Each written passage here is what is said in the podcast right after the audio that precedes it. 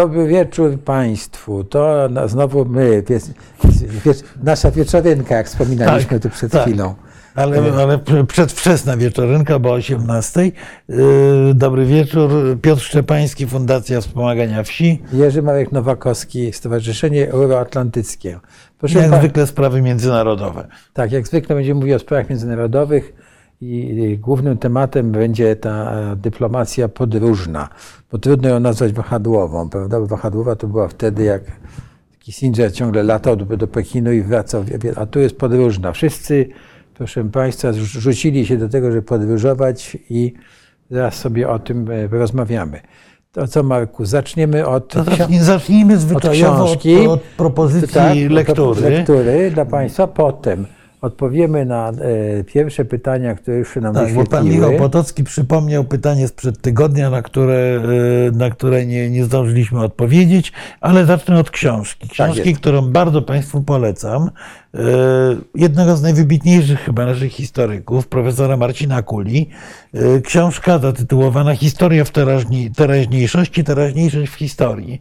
E, Zbiór esejów bardzo wybitnego historyka, czy jak sam Marcin Kula o sobie pisze, socjologizującego historyka, o e, związkach historii z, naj, e, z najtrudniejszymi zjawiskami politycznymi współczesności. Tu jest mowa o e, źródłach, ale i współczesności e, nowoczesnego populizmu.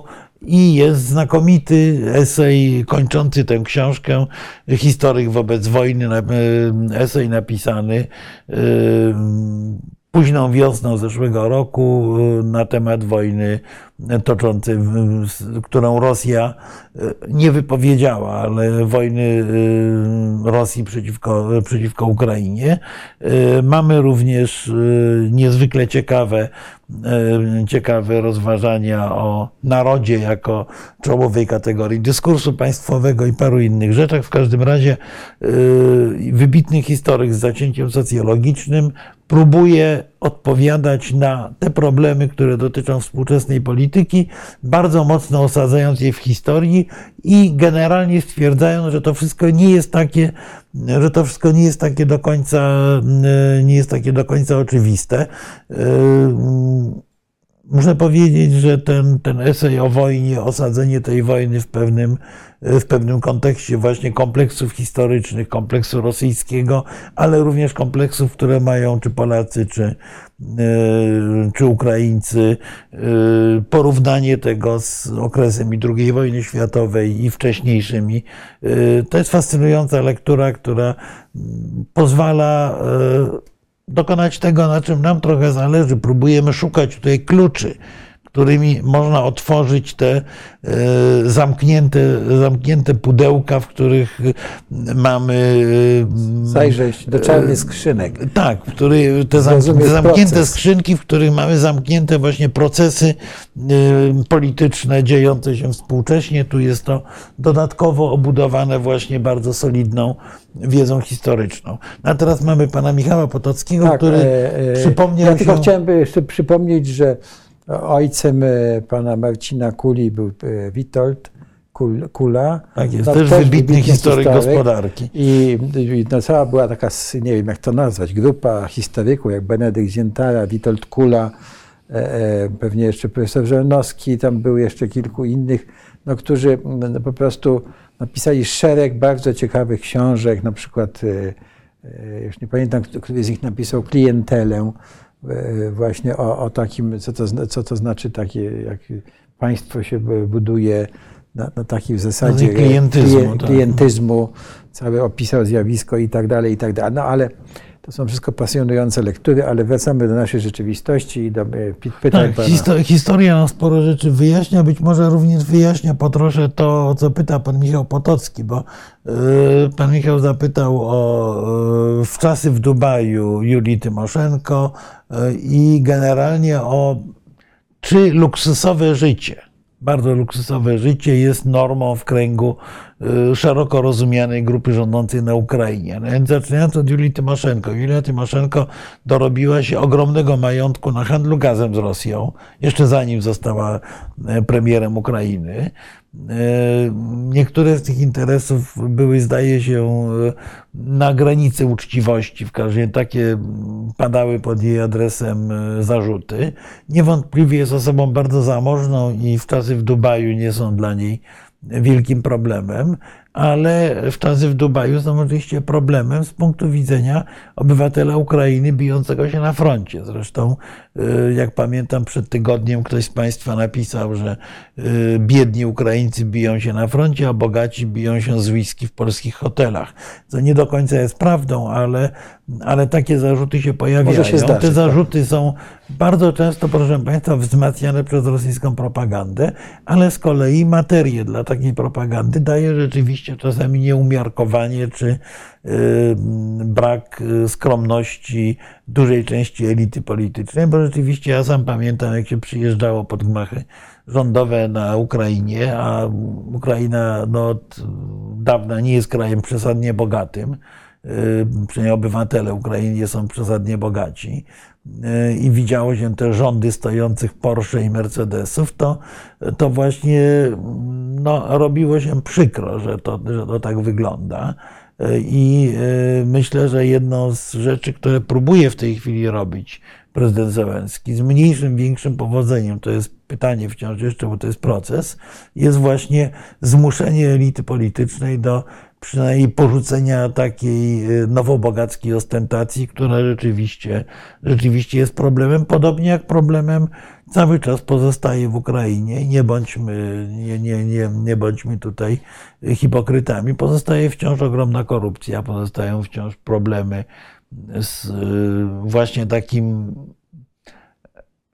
no, delikatnie bardzo mówiąc, brakiem uczciwości istotnej części elity, elity władzy ukraińskiej. Jest to, jest to historia dość, dość stara i wyrastająca w jakiejś mierze właśnie z tego, co pojawia się bardzo często w tych naszych rozmowach, czyli pewnego, ja bym powiedział, toksycznego wpływu rosyjskiej obyczajowości, rosyjskiego stylu uprawiania polityki, czy może szerzej, życia, rosyjskiego życia publicznego, gdzie korupcja była od stuleci elementem wbudowanym immanentnie w system. Tę, tę korupcję Rosjanie w różnych momentach i w różnym stopniu, ale niemal zawsze eksportowali również do świata do świata zachodniego i tę korupcję w ogromnym stopniu również potrafili zaszczepić, bo chyba tak to można powiedzieć, na terenie Ukrainy. Wyjście z tego modelu, zwłaszcza wtedy, kiedy Ukraina była przez bardzo długi czas takim modelowym państwem oligarchi, oligarchicznym, bo o ile Putin oligarchów w Rosji spacyfikował, o tyle oligarchowie na Ukrainie dopiero od bardzo niedawna przestali być decydującym elementem pejzażu politycznego. Bo o ile Rosją w wielkim uproszczeniu rządzili tak zwani siłowicy, o tyle Ukrainą rządzili oligarchowie. I ktoś powie, między innymi Paweł Kowal to mówi w swojej ostatniej, ostatniej książce, Ktoś powie, że ci oligarchowie byli oligarchami patriotycznymi, że byli, wspierali tendencje właśnie antyrosyjskie, wspierali ukraińskość, no niemniej powodowali pewien wewnętrzny rozkład państwa. Więc to pytanie o, o Julię Tymoszenko, a szerzej pytanie o właśnie to, to nieumiarkowanie elit politycznych Ukrainy jest pytaniem niesłychanie zasadnym, bo jest być może również pytaniem o to, jak dużą pracę Ukraińcy muszą włożyć, żeby naprawdę nie ze względu na swoje bohaterstwo na froncie, żeby naprawdę mentalnie, gospodarczo, organizacyjnie znaleźć się w Europie. A to, żeby się znaleźli w Europie jest naszym interesem, tego nie musimy, tego nie musimy powtarzać. Także, także... Musimy, chyba musimy powtarzać, bo nie, do wszystkich to dociera. Ja tylko przy okazji tylko wspomnijmy, że ambasador Mark Brzeziński, no, który miał wiele wypowiedzi, które no, były różnie oceniane, ostatnio wypowiedział się w po Radio Tok FM, że dobre relacje między Niemcami a Polską leżą w interesie USA, co znowu spowodowało... znowu pewne- to powiedziałbym, To jest że jest to oczywistość. oczywistość. Cy- ale- Cytując klasyka, oczywista Ale oczywistość. też tak. Dla Stanów Zjednoczonych zarówno Niemcy, jak Polska są kluczowymi partnerami. Przy czym też nie oszukujmy się, choćby ze względu na skalę gospodarki i na znaczenie pozaeuropejskie, Niemcy są tu chyba rzeczywiście y, jednym z najważniejszych partnerów Ameryki i liczenie na to, że Polska zastąpi Niemcy, co pojawia się u niektórych naszych publicystów, jest y, dowodem no, pewnego, y, powiedziałbym, Wishful thinking. Gorzej, pewność dziecinnienia, czy postrzegania e, tak. polityki jako e, e, serii wypowiadanych w różnych sytuacjach formułek. Nie no, polityka niestety w ogromnym stopniu jest zbudowana na realnej sile państw. A siła państwa niemieckiego jest mnożnikowo większa niż Polski yy, i yy, najprostsza rzecz na świecie.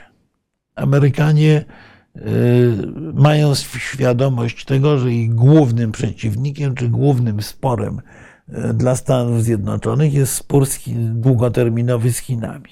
Otóż handel niemiecko-chiński i zaangażowanie niemieckich firm, również technologicznych, na chińskim rynku jest tak duże, że potencjalna oferta która by brzmiała, że Niemcy powoli i częściowo wycofują się ze współpracy z Chinami, jest nieporównywalna z czymkolwiek, co my możemy zaoferować. Tak. Bo my oczywiście też możemy się wycofać ze współpracy z Chinami, tylko obawiamy się, że Chińczycy, że Chińczycy sami tego nie zauważą, Y, a w wypadku, w wypadku Niemiec to by była, y, i to Amerykanie oczekują, że będzie istotny cios w gospodarkę e, głównego rywala Ameryki. Nie mówię już o jakichkolwiek innych kwestiach, nie mówię o tym choćby, że pojawiły się informacje, że e, niemiecki koncern Rheinmetall chce otworzyć fabrykę czołgów na Ukrainie. E, To jest dość świeża informacja. Rosjanie zareagowali wściekle na tą, na tą informację. Natomiast no, pomysł, żeby... Ale to pokazuje, że przemysł niemiecki tak, No. jest, jest wpływ, wpływowy. ma coś do zaoferowania, coś do no jakoś zaoferowania, ja ale, nie- ale to jest... e, Nie widzę opcji, żeby y, y, nasze firmy zbrojeniowe y, otwierały na Ukrainie swoje oddziały, a nawet jeżeli otworzą, to ich możliwości produkcyjne nie będą na tyle atrakcyjne i duże, jak żeby, żeby mogły zaważyć na, na skali przemysłu ukraińskiego. To raczej jest odwrotnie. To raczej my w różnych konfiguracjach wyrażaliśmy przecież nadzieję, że to Ukraina, skoro Ukraina jest pod bombardowaniem i tak dalej, to jakieś, niektóre ukraińskie firmy przeniosą swoją produkcję do Polski. Właśnie zbrojeniowe. No więc y, pamiętajmy o, y, o balansie sił i pamiętajmy o tym, że jeżeli y, Stany Zjednoczone mówią, że zależy im na dobrych relacjach polsko-niemieckich, to jest to w istocie e, gest wzmacniający Polskę, bo to jest przynajmniej na tym poziomie retorycznym stawianie Polski i Niemiec na mniej więcej tym samym poziomie. Więc korzystając z tego lewara, powinniśmy oczywiście e, intensywnie rozmawiać z Niemcami. No ale o Niemczech mamy rozmawiać Tak, z dwoma ambasadorami. 2 e, kwietnia. 2 kwietnia. Mieliśmy termin, ponieważ jeden z panów... ambasador Reiter Nie mógł. będzie mógł być dopiero 2 kwietnia w niedzielę e, na naszym spotkaniu. Obiecał już, że możemy zapowiedzieć jego obecność 2 kwietnia, a pamiętajmy, że Janusz Reiter był ambasadorem polskim i w Niemczech, i w Stanach Zjednoczonych, więc Tak. e, myślę, że będzie miał nam sporo ciekawego do obydwie powiedzenia. perspektywy. Jeśli pozwolisz, to ja jeszcze wrócę do formalności. Proszę Państwa, bardzo prosimy o wspieranie nas poprzez e, polubienia, e, jak to się mówi, łapki w górę. Prosimy też o, zajrzenie e, na stronę pod plakacikiem. Jest informacja, że można nas wspierać na Patronite. Na, na Patronite. No tak, i po tym długim wstępie Poczekaj, możemy ale- wrócić ale nie, nie, do ale jeszcze, rytmu. Jeśli pozwolisz, to, chciałbym wrócić do tego zagadnienia wyjazdów za, za granicę. Tak, no bo nam się też zdarzy, zdarzyło, co prawda nie jesteśmy krajem w stanie wojny, tylko normalnym, tak, ale, ale w, no, w jakimś tam kryzysie. I też nam się zdarzało, żeby prawda, posłanka publikowała swoje zdjęcia, że jest na Bali czy gdzieś. I jak, i mi się przypomniało, jak o tym e, mówiliśmy przed chwilą, o tym, jak na przykład, e, ja nie wiem, jak było w krakowskiej inteligencji, ty jesteś Krakus, możesz powiedzieć, ale jak na przykład moi rodzice, którzy no, no byli ludźmi, którym się dobrze przed wojną powodziło, jak na przykład rezygnowali z wyjazdów do Włoch na wakacje i je, jeździło się na polskie wybrzeże, tak? I jeździło się do Jastrzębiej Góry, jeździło się do Ostrowa czy Karmp, mieszkało się u, u tych Kaszubów, Rybaków, po to właśnie, no, że była taka moda, żeby wspierać co, co było nawet w tamtejszych warunkach w Rzeczpospolitej, te wyjazdy nad Bałtyk były droższe niż wyjazdy do, do Włoch. No, no podobnie bo, jak teraz zresztą. Bo tak, w każdym razie jeździło się na polski Bałtyk, no bo to był taki patriotyczny obowiązek, prawda? E, Ale nie tylko patriotyczny, bo to, to było coś takiego, yy, że yy, były to miejsca spotkań inteligenckiej elity. Też, tak. To, to było, było kilka takich miejsc. Jastarnia, tak, to, było trochę, to była trochę, znaczy, trochę stratyfikacja. Tak, tak, Jedna grupa tutaj, druga grupa tutaj, a po części ja bym powiedział, że to zaczyna wracać w, w latach popandemicznych, bo, bo, bo niewątpliwie czy, czy Jurata, czy, czy Chałupy to są miejsca, gdzie właśnie bardzo wiele osób, gdzie właściwie przyjeżdżając latem można spotkać bardzo wielu, mhm. bardzo wielu znajomych i, i, jest to, jest to dobry, dobry obyczaj, natomiast no, też mieliśmy przecież taką eksplozję nowobogackości. Tak. No i, i, i, trochę coś takiego y, w jeszcze większym stopniu widać, y, widać w Ukrainie, ale znowu to jest, to jest znowu dziedzictwo y, w dużej mierze mentalności sowieckiej. Ja y, pamiętam z moich czasów łotewskich, jak mi Łotysze opowiadali, to był okres kryzysu głębokiego bardzo na Łotwie, bo Łotwa była krajem, który w tym kryzysie po 2008 był jednym z najbardziej uderzonych krajów. O tym Łotysze mi opowiadali dowcip. Jak to u świętego Piotra w niebie spotykają się y, trzy ofiary y, motoryzacji. Mhm. No i święty Piotr, Amerykanin, Niemiec i Łotysz. No i święty Piotr pyta się e, najpierw Amerykanina, e, no skąd ty się tu wziąłeś? A mówi Amerykanin, jechałem moim hamorem i wpadłem w wielki kenion, no i rozbiłem się i tu jestem. No, pyta się Niemca. No Niemiec mówi, a ja jechałem moim Porsche lewym pasem autostrady i nie wpadłem na to, że ktoś może jechać jeszcze szybciej, uderzył mnie z tyłu, no i tu jestem. A Łotysz, a Łotysz tak siedzi w kącie, no a ty a, a ja, ja, ja wziąłem Porsche w leasing. No i co? No i z głodu umarłem.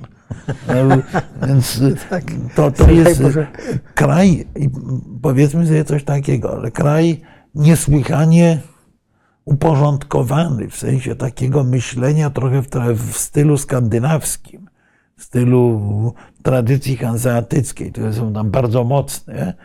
E, też, jak widać z tego dowcipu, Y, autentycznego, bo, bo y, ja muszę powiedzieć, że szedłem pod tymi sowieckimi blokowiskami w Rydze, pod którymi właśnie stały jakieś Porsche Cayenne, czy te, tego, typu, tego typu samochody. No ktoś, kto mieszka w dość marnej klicie w bloku, ale jednak mhm. kupował ten samochód jako, jako ekspresję swojego, swojej zamożności, to muszę powiedzieć, że właśnie sobie tak pomyślałem wtedy, że ten, ta zaraza, którą Rosja i system potem jeszcze przefiltrowana przez system sowiecki rozsiewa wśród y, swoich obywateli jest niesłychanie, niesłychanie głęboko i niesłychanie zaraźliwa, więc, y, więc wracając do tej, do tej kwestii tych luksusów, y, myślę, że my w Polsce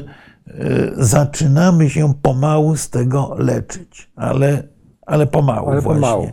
Znaczy, Znaczy, ale- ja, ale- Ja, ja, ja ci powiem, że y, ja już sa, sam się trochę wyleczyłem na przykład z jakichś szaleństw dobrych samochodów i tak dalej, ale w pewnym momencie mi się właśnie przypomniało, jak z nieżyjącym już Leopoldem Ungerem się kiedyś umówiłem w y, Brukseli. No, wybitny publicysta paryskiej kultury, pracujący w y, belgijskim Le Soir, dużej gazecie, to człowiek zamożny niewątpliwie. Y, I y, umówiliśmy się, że mnie odbierze z lotniska. No i mnie odebrał takim strasznym rzęchem jakimś japońskim, już mniejsza z tym jakim. Y, Byłeś zdumiony trochę? Y, byłem lekko zdumiony.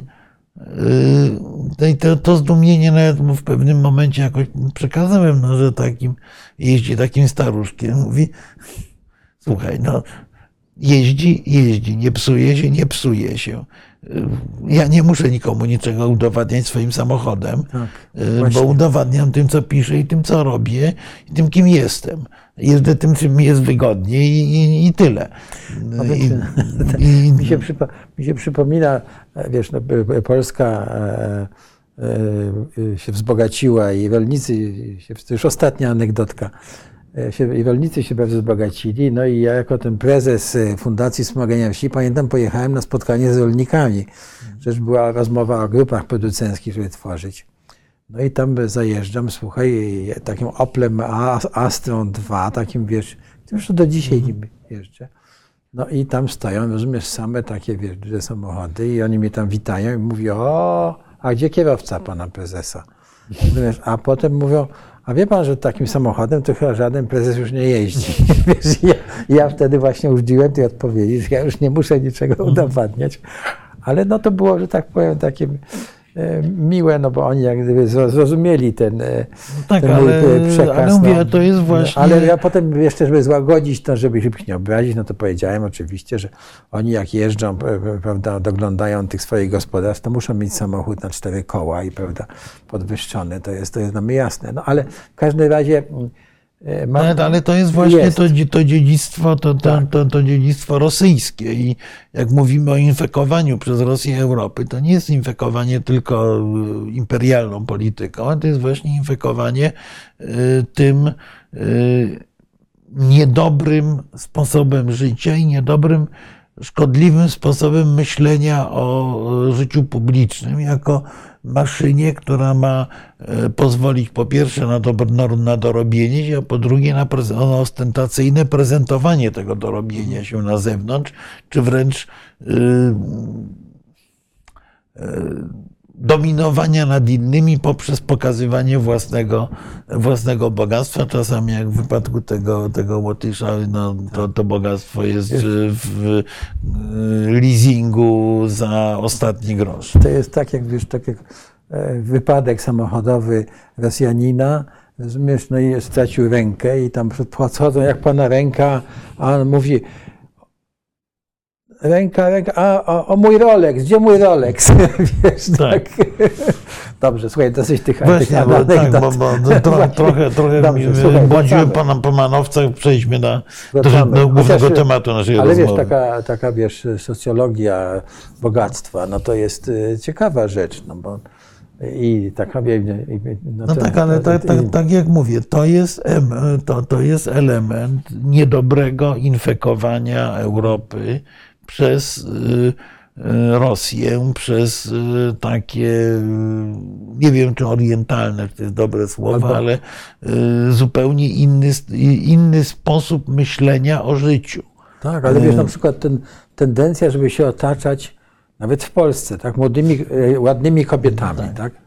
Chociaż to, no już nie chcę wskazywać tutaj, ale wiem, jest, jest taki pan, prawda, który wiecznie ma młode kobiety wokół siebie. To, i, wiesz, to jest takie dążenie, że jak mam młode kobiety wokół siebie, to mam, wiesz, mój prestiż rośnie. Dobrze. Tak, Słuchaj, ale a propos tego, no, to ja no. jeszcze na zakończenie cytat właśnie z książki profesora Kuli. Yy, Długo pytaliśmy, dlaczego tak wiele krajów jest zacofanych. A to raczej trzeba pytać, co sprawiło, że inne kraje, wcale nie tak liczne, poszły drogą dziś określoną miarem zachodniej. Była to droga rozwoju kumulatywnego, bowiem bogate miasto mogło istnieć i dawniej. ale w historiografii już stawiano pytanie, dlaczego USA i Brazylia w okolicznościach z wielu powodów porównywalnych poszły różnymi drogami. Nie ma, a przynajmniej ja nie znam dobrych odpowiedzi. Yy, yy, I to, to jest, to, to On, jest on, jeden. potem, on potem proponuje, żeby odwrócić to pytanie, żeby nie pytać, dlaczego tamci są Tak. biedni, tylko dla, pytać, Tak, dlaczego bo, bo tym- bardzo nielicznym się udało. Udało i się badać, z, dlaczego się udało. z różnych powodów, ale no, mamy tą klasyczną odpowiedź y, Webera, że y, udało się dzięki y, mentalności protestanckiej, No, czyli mentalności, jest mentalności osz, no, men, Argentyna- oszczędzania, Argentyna, nie wiem, to Argentyna, no, ale w Argentyna latach 30. jaka była bogata. no, Przecież ale, no tak, tylko bogatsza Argentyna była Stany, bogata trochę. została- Argentyna była bogata trochę na tej zasadzie, jak wszystkie kraje dotknięte w pewnym momencie holenderską chorobą, tak zwaną, prawda? E, Argentyna trafiła na wspaniałą koniunkturę na żywność, zarabiała na niej bardzo dobrze i rzeczywiście e, stała się niesłychanie bogata, tylko to bogactwo było jednoczynnikowe. No to jest modelowy przykład. Kraj o największych zas- zasobach ropy naftowej na świecie, czyli Wenezuela, y, doszedł do takiego poziomu tej choroby, że, zaczyna, że benzyny tam zaczęło brakować. No więc y, to, to jest... A, a spójrzmy, rzeczywiście może masz, masz rację, jeśli chodzi. Spójrzmy na Norwegię, tak, która po prostu wie, że ta ropa się skończy tak, i utworzyła specjalny Tak. fundusz, tak, który ma pozwolić po, po, za, po wyczerpaniu zasobów ropy żyć Norwegom z tego funduszu jeszcze długie, długie dziesiątki. No i, a sami Holendrzy też w końcu się z tej swojej holenderskiej choroby Wyleczyli. wyleczyli właśnie, Tak. właśnie dzięki pewnej y, oszczędności, zdolności do tego, żeby nie konsumować y, y, natychmiast y, Tak. tych dóbr, które. y, w Holandii to mi kiedyś powiedzieli, że to my to jesteśmy Szko Szkoci, którzy zostali wygnani ze Szkocji za skąpstwo. Wiesz, tak, no, no słuchaj, dobrze, dobrze, słuchaj, Biden, e, No e, tak, przepraszam, ale- Scholz, e, Scholz w Waszyngtonie. y, no to Dobrze. jest Po co niesły... pojechał i No więc właśnie, to jest niesłychanie ciekawa historia, bo y, ktoś mnie niedawno zaczepił, no właściwie dlaczego ten Scholz pojechał? No, na godzinę się spotkał z Bidenem. nocą w ogóle. E, więc, y, ale, ale pojechał oczywiście nie tylko spotkać się z Bidenem, ale również z innymi amerykańskimi politykami, a pojechał co najmniej z kilku powodów. E, Jeden z nich, w mojej ocenie wcale nie najważniejszy, to jest kwestia wsparcia dla Ukrainy. Niewątpliwie. Niemcy e, z powodów, o których tutaj mówiliśmy i pewnie będziemy jeszcze mówić, e, zyskały wizerunek, bardziej wizerunek niż faktycznie to wygląda, hamulcowego pomocy dla wojskowej dla Ukrainy. E, No i to e, spowodowało po pierwsze kryzys niemieckiego przywództwa, według mnie już nie do odbudowania w tej chwili w Europie. E, Z drugiej strony spowodowało zadrażnienia na linii Stany Zjednoczone-Niemcy, bo Amerykanie e, w pewnym momencie zostali zmuszeni przez Niemców do tego, żeby zaoferować swoje czołgi Abrams dla Ukrainy i tak dalej. Myślę, że to też spowodowało zgrzyt, ale tak naprawdę ja mam wrażenie, że powód wyprawy Scholza do Waszyngtonu to nie jest tylko kwestia Ukrainy. To jest również kwestia, może nawet ważniejsza, to jest kwestia Chin. Bo Niemcy są na różne sposoby naciskane przez Amerykanów, żeby w sposób wyraźny, podkreślam to w sposób wyraźny, ograniczyły swoją wymianę handlową z Chinami. Chiny są największym partnerem gospodarczym Niemiec. To, to nie jest Rosja, która sprzedawała tylko ropę. To jest y, potężny rynek dla niemieckiego przemysłu.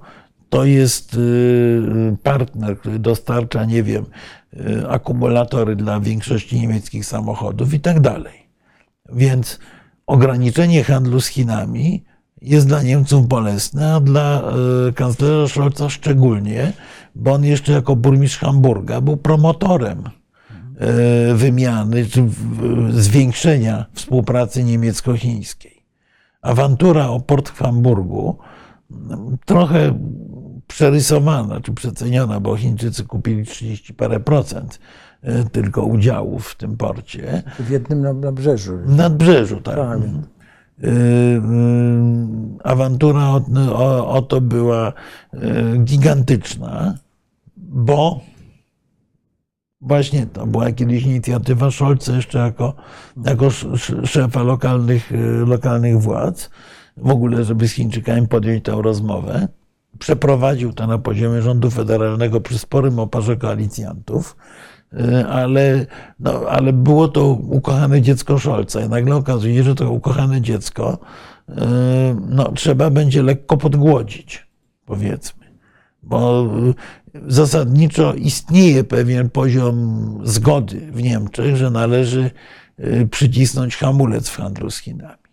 Y, Niemcy, to już kiedyś mówiłem, zmieniły system ubezpieczeń inwestycyjnych, nie będą wspierać, nie będą ubezpieczać, nie dawać gwarancji rządowych ubezpieczeniowych dla inwestycji wielkich firm w Chinach tylko średni i mały biznes będzie otrzymywał to, to, to, to wsparcie de facto e, publiczne w handlu z Chinami, co jest sygnałem, że na poziomie politycznym e, jest przestawiany wektor raczej na osłabienie wymiany handlowej z Chinami. E, Niemiecki biznes zaczyna sobie zdawać sprawę i to jest formułowane właściwie wprost, że w- tak głęboka współpraca z e, Chinami jest dla niemieckiego biznesu groźna.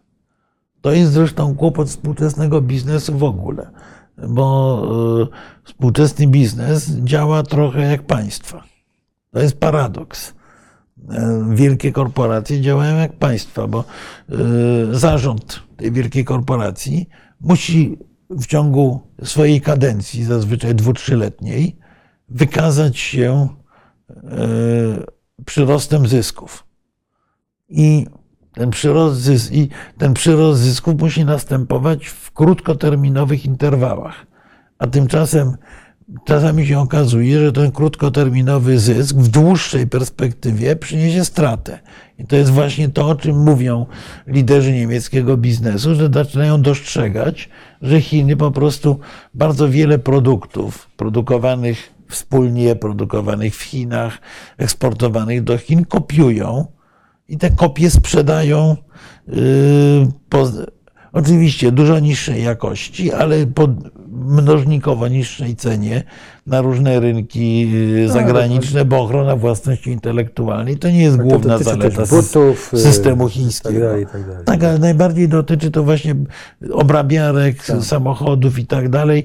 Nie wiem, czy zwrócili Państwo uwagę, bo ja zwróciłem na to uwagę na ulicach Warszawy, jak coraz więcej jest samochodów z, z Białorusi. Zazwyczaj są to ludzie, którzy właśnie z Białorusi uciekli, przenieśli się do Polski. I, te, I bardzo wiele tych samochodów białoruskich nosi jakieś dziwaczne nazwy. Y, A wygląda to jak BMW czy Mercedes. Więc są to właśnie te różne chińskie kopie, y, które z wyglądu się niczym nie różnią. I o ile w Europie czy u nas nie są kupowane, o tyle Białorusini nie kupowali. To tak a propos Wizyty. Mm, A propos wizyty Łukaszenki w Chinach między innymi. I teraz na tych białoruskich rejestracjach te imponująco wyglądające samochody skopiowane z zachodnich w oczywisty sposób jeżdżą, e, jeż- jeżdżą po Warszawie. No Więc ta świadomość biznesu niemieckiego, że to jest y, ryzykowny biznes, też jest y, jednym z powodów, dla których się o tym rozmawia. No i jeszcze kolejnym, kolejna przyczyna wyprawy kanclerza Scholza to jest coś, co ma y, bardzo ładny skrót IRA, czyli Infla- Inflation Reduction Act, przyjęty jesienią przez, podpisany przez prezydenta, przyjęty przez kongres. Inflation Reduction Act, który jest w istocie e, projektem długofalowym i obliczonym na plus minus 700 miliardów dolarów e, wspierania alternatywnych 700 miliardów. Tak. e, wspierania e, e, zielonej energii, wspierania e, generalnie wspierania projektów, które obniżają emisję CO2. I tutaj y, y, jest pewien problem, ponieważ Amerykanie postanowili y, robić to w sposób taki, że będą dotacjami publicznymi, rządowymi wspierali kogoś, kto rozliczy się z obniżania emisji, czyli nie wiem, firma udowodni, że produkowany przez nią akumulator powoduje tam spadek emisji o 10%, to ta firma dostaje z budżetu federalnego odpowiednią dotację. To również ma być zna, tak, to ma być przemysł samochodowy, co oznacza na przykład, że będą bardzo mocno dotowane samochody elektryczne. A przypomnijmy, że spośród 10 najlepiej sprzedających się samochodów elektrycznych na, na, na świecie jest tylko jeden europejski. Większe są chińskie, ale na pierwszych miejscach z kolei są amerykańskie Tesla. Więc to jeszcze dodatkowo obniży konkurencyjność produktów europejskich, właśnie tych europejskich samochodów, które niemiecki przemysł zawsze na rynek amerykański eksportował, bo one się na te dotacje z różnych powodów nie załapią, chyba że przeniosą produkcję do Stanów Zjednoczonych, bo te dotacje mają iść również na budowę tego nowoczesnego przemysłu przemysłu yy, obniżającego. Czyli jak Mercedes postanowi zainwestować, jak, zbudować fabrykę, tak, jak zbuduje fabrykę tych elektrycznych Mercedesów, to dostanie dotację. Amerykańską, pod warunkiem, no tak, że produkuje w Ameryce. Produkuje w Ameryce. I teraz mamy sytuację. Co więcej, ponieważ to ma również finansować badania, to w Europie jest poważna obawa, że Y, będzie, że to oznacza drenaż mózgów, czyli tych ludzi, którzy siedzą nad tymi różnymi innowacyjnymi projektami, Ameryka po prostu wyście do siebie, bo będzie miała lepszą ofertę. Y, I tu są dwie rzeczy. Po pierwsze, no, może to oznaczać potężny cios, y, w, szczególnie w eksport samochodów elektrycznych z Europy, a to pamiętajmy, że to jest domena, domena Niemiec ale po drugie, jest to wprowadzenie pewnego mechanizmu kompletnie odmiennego od mechanizmu europejskiego, bo y, Unia Europejska y, próbuje oddziaływać na politykę innowacji, politykę y, Zielonego Ładu, głównie poprzez kolejne dyrektywy, nakazy, zakazy. Natomiast w Stanach Zjednoczonych wpadli na prosty, na prosty pomysł, że nie będziemy zakazywać niczego, tylko będziemy dopłacać do tego, na czym nam zależy. Co jest, zdaje się, i skuteczniejsze, i szybsze, i bardziej efektywne.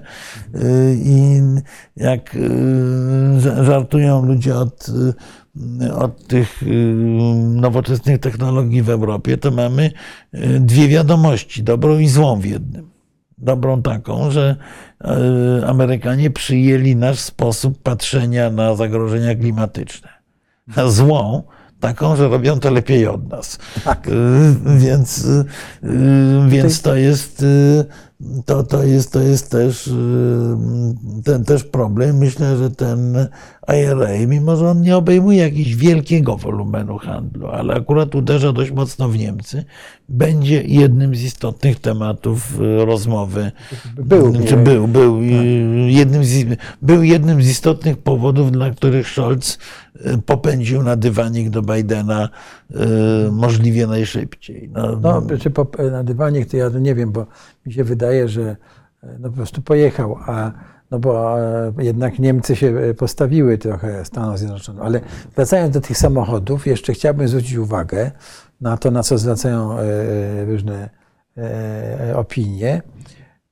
Mianowicie, że przemysł samochodowy, no to są pracownicy y, tych koncernów, a ci pracownicy tych koncernów to są głównie wyborcy SPD, czyli Scholza. Więc jak oni się zorientują, prawda, że, że jest dla nich zagrożenie dla ich miejsc pracy, no to Scholz no, musi, prawda, tutaj się e, e, bronić tego, prawda, tych miejsc pracy dla, dla swoich wyborców, no poprzez to właśnie, że będzie między innymi utrzymywał te relacje z, z Chinami, no albo Unia Europejska znajdzie jakiś sposób finansowania podobny e, do tego amerykańskiego tu w Europie, ale Unia, bo e, cała polityka Unii polega na tym, żeby właśnie nie, nie, nie spowodować, że jakieś bogatsze państwo zacznie u siebie kosztem innych państw e, na, we wspólnym rynku prawda, rozwijać jak, jako, jakąś dziedzinę produkcji. To się nazywa ograniczenie, tam, że pomoc publiczna no tak, nie no. może przekroczyć pewnego poziomu. Ale jak Unia się zbierze i to zrobi, to może, może w końcu też, też się e, jakoś to odbije. No tak, no, ale odbije powiedzmy sobie jeszcze, że 90% środków na pomoc publiczną w Unii Europejskiej jest wydawane przez Niemcy i przez Francję. No, znaczy, co, ale, co między innymi jest dowodem tego, że oni lepiej rozumieją mechanizmy unijne, mechanizmy tak. uzyskiwania zgód, ale oczywiście nie tylko, bo, bo, bo rzeczywiście, rzeczywiście ta, ta pomoc dotacyjna dla, dla, dla, rodzimych, dla rodzimych przemysłów, y, pomimo jednolitego rynku zaczyna być problemem w Europie tak. i też jest to problem, który powinniśmy rozwiązać, a z drugiej strony no bez tej pomocy publicznej będziemy przegrywali wyścigu z Amerykanami. Z Amerykanami tak, więc y, Oczywiście jest... Amerykanie, y, żeby już zamknąć tę ten, ten, ten, ten kwestię, Amerykanie mają y, również marchewkę do zaoferowania, bo ten IRA już wprowadził dwa wyjątki. Nie będzie obejmował Kanady i Meksyku, czyli produkty wytworzone w Kanadzie i w Meksyku będą mogli być również objęte tym systemem, e, no. tym systemem dotacyjnym. Wracamy do nafty troszkę, mm, prawda? Trochę. Chile tu nie ma, no ale, ale Kanada i Meksyk na razie do, dostały te specjalne warunki, ale prawdę mówiąc, to jest prawdopodobnie również pewna oferta dla Europy. Oferta taka, że jeżeli wy panie kanclerzu Scholz, zgodzicie się na pewne e, wspólne cele w polityce, na przykład duszenie Chińczyków, to my wtedy e, możemy e, dopisać do tej listy dowolne kraje, które, znaczy dopisać do, do tej listy Unii Europejską tak no, naprawdę. No, naprawdę tak. Więc myśmy wrócili tak do tego, tego traktatu prawda, no, euroatlantyckiego. Tak, no nie, nie, nie, nie do końca, nie do końca ale w, każdym razie jakiś kroczek, tak. obniżyli tak. barierę protekcjonizmu. Bo... Tak.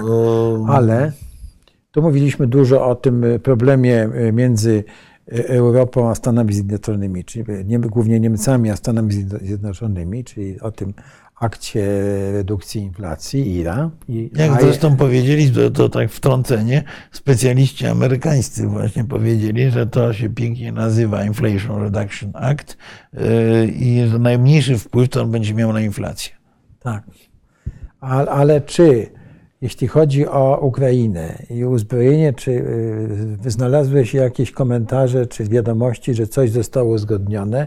No, Scholz jak wyjeżdżał, to przemówił, miał, wygłosił przemówienie w Bundestagu, gdzie wyraźnie zaznaczył niemieckie pozycje, że będzie, e, Niemcy będą wspierały, prawda? Tak. Zawsze e, razem ze Stanami Zjednoczonymi będą stały po, po stronie Ukrainy. Czy, czy znalazłeś jakieś e, informacje, czy tam coś uzgodniono? Bo przy, jakieś plotki się przedestały, że jakaś wspólna fabryka amunicji, coś, ale, ale nie wiem.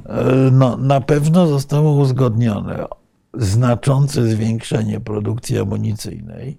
E, nie, nie zostało to podane do wiadomości publicznej, ale myślę, że e, to pojawienie się tej oferty Rheinmetallu mhm. to jest również przynajmniej sygnał mhm. ze strony niemieckiej do Amerykanów, że Niemcy są gotowi się dużo bardziej zaangażować. Podejrzewam, że za chwilę się pojawi problem pieniędzy na tę fabrykę, ale to inna sprawa. Natomiast no, to, jest, to, to, to jest istotny sygnał, bo Dmitrij Miedwiediew powiedział, że Rosja będzie musiała podjąć adekwatne środki, jak to się ładnie, e, ładnie nazywa, jeżeli to się okaże prawdą, bo on w to nie wierzy, żeby Niemcy w ogóle coś takiego im zrobili. E, Ale, ale myślę, że to też, że to też był, to też jest jakaś, jakieś uzgodnienie.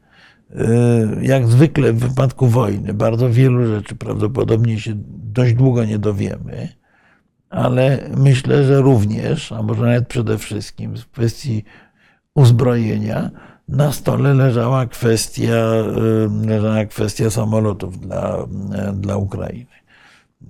Niemcy mają jeszcze jakieś, jakieś zasoby, które mogliby przekazać.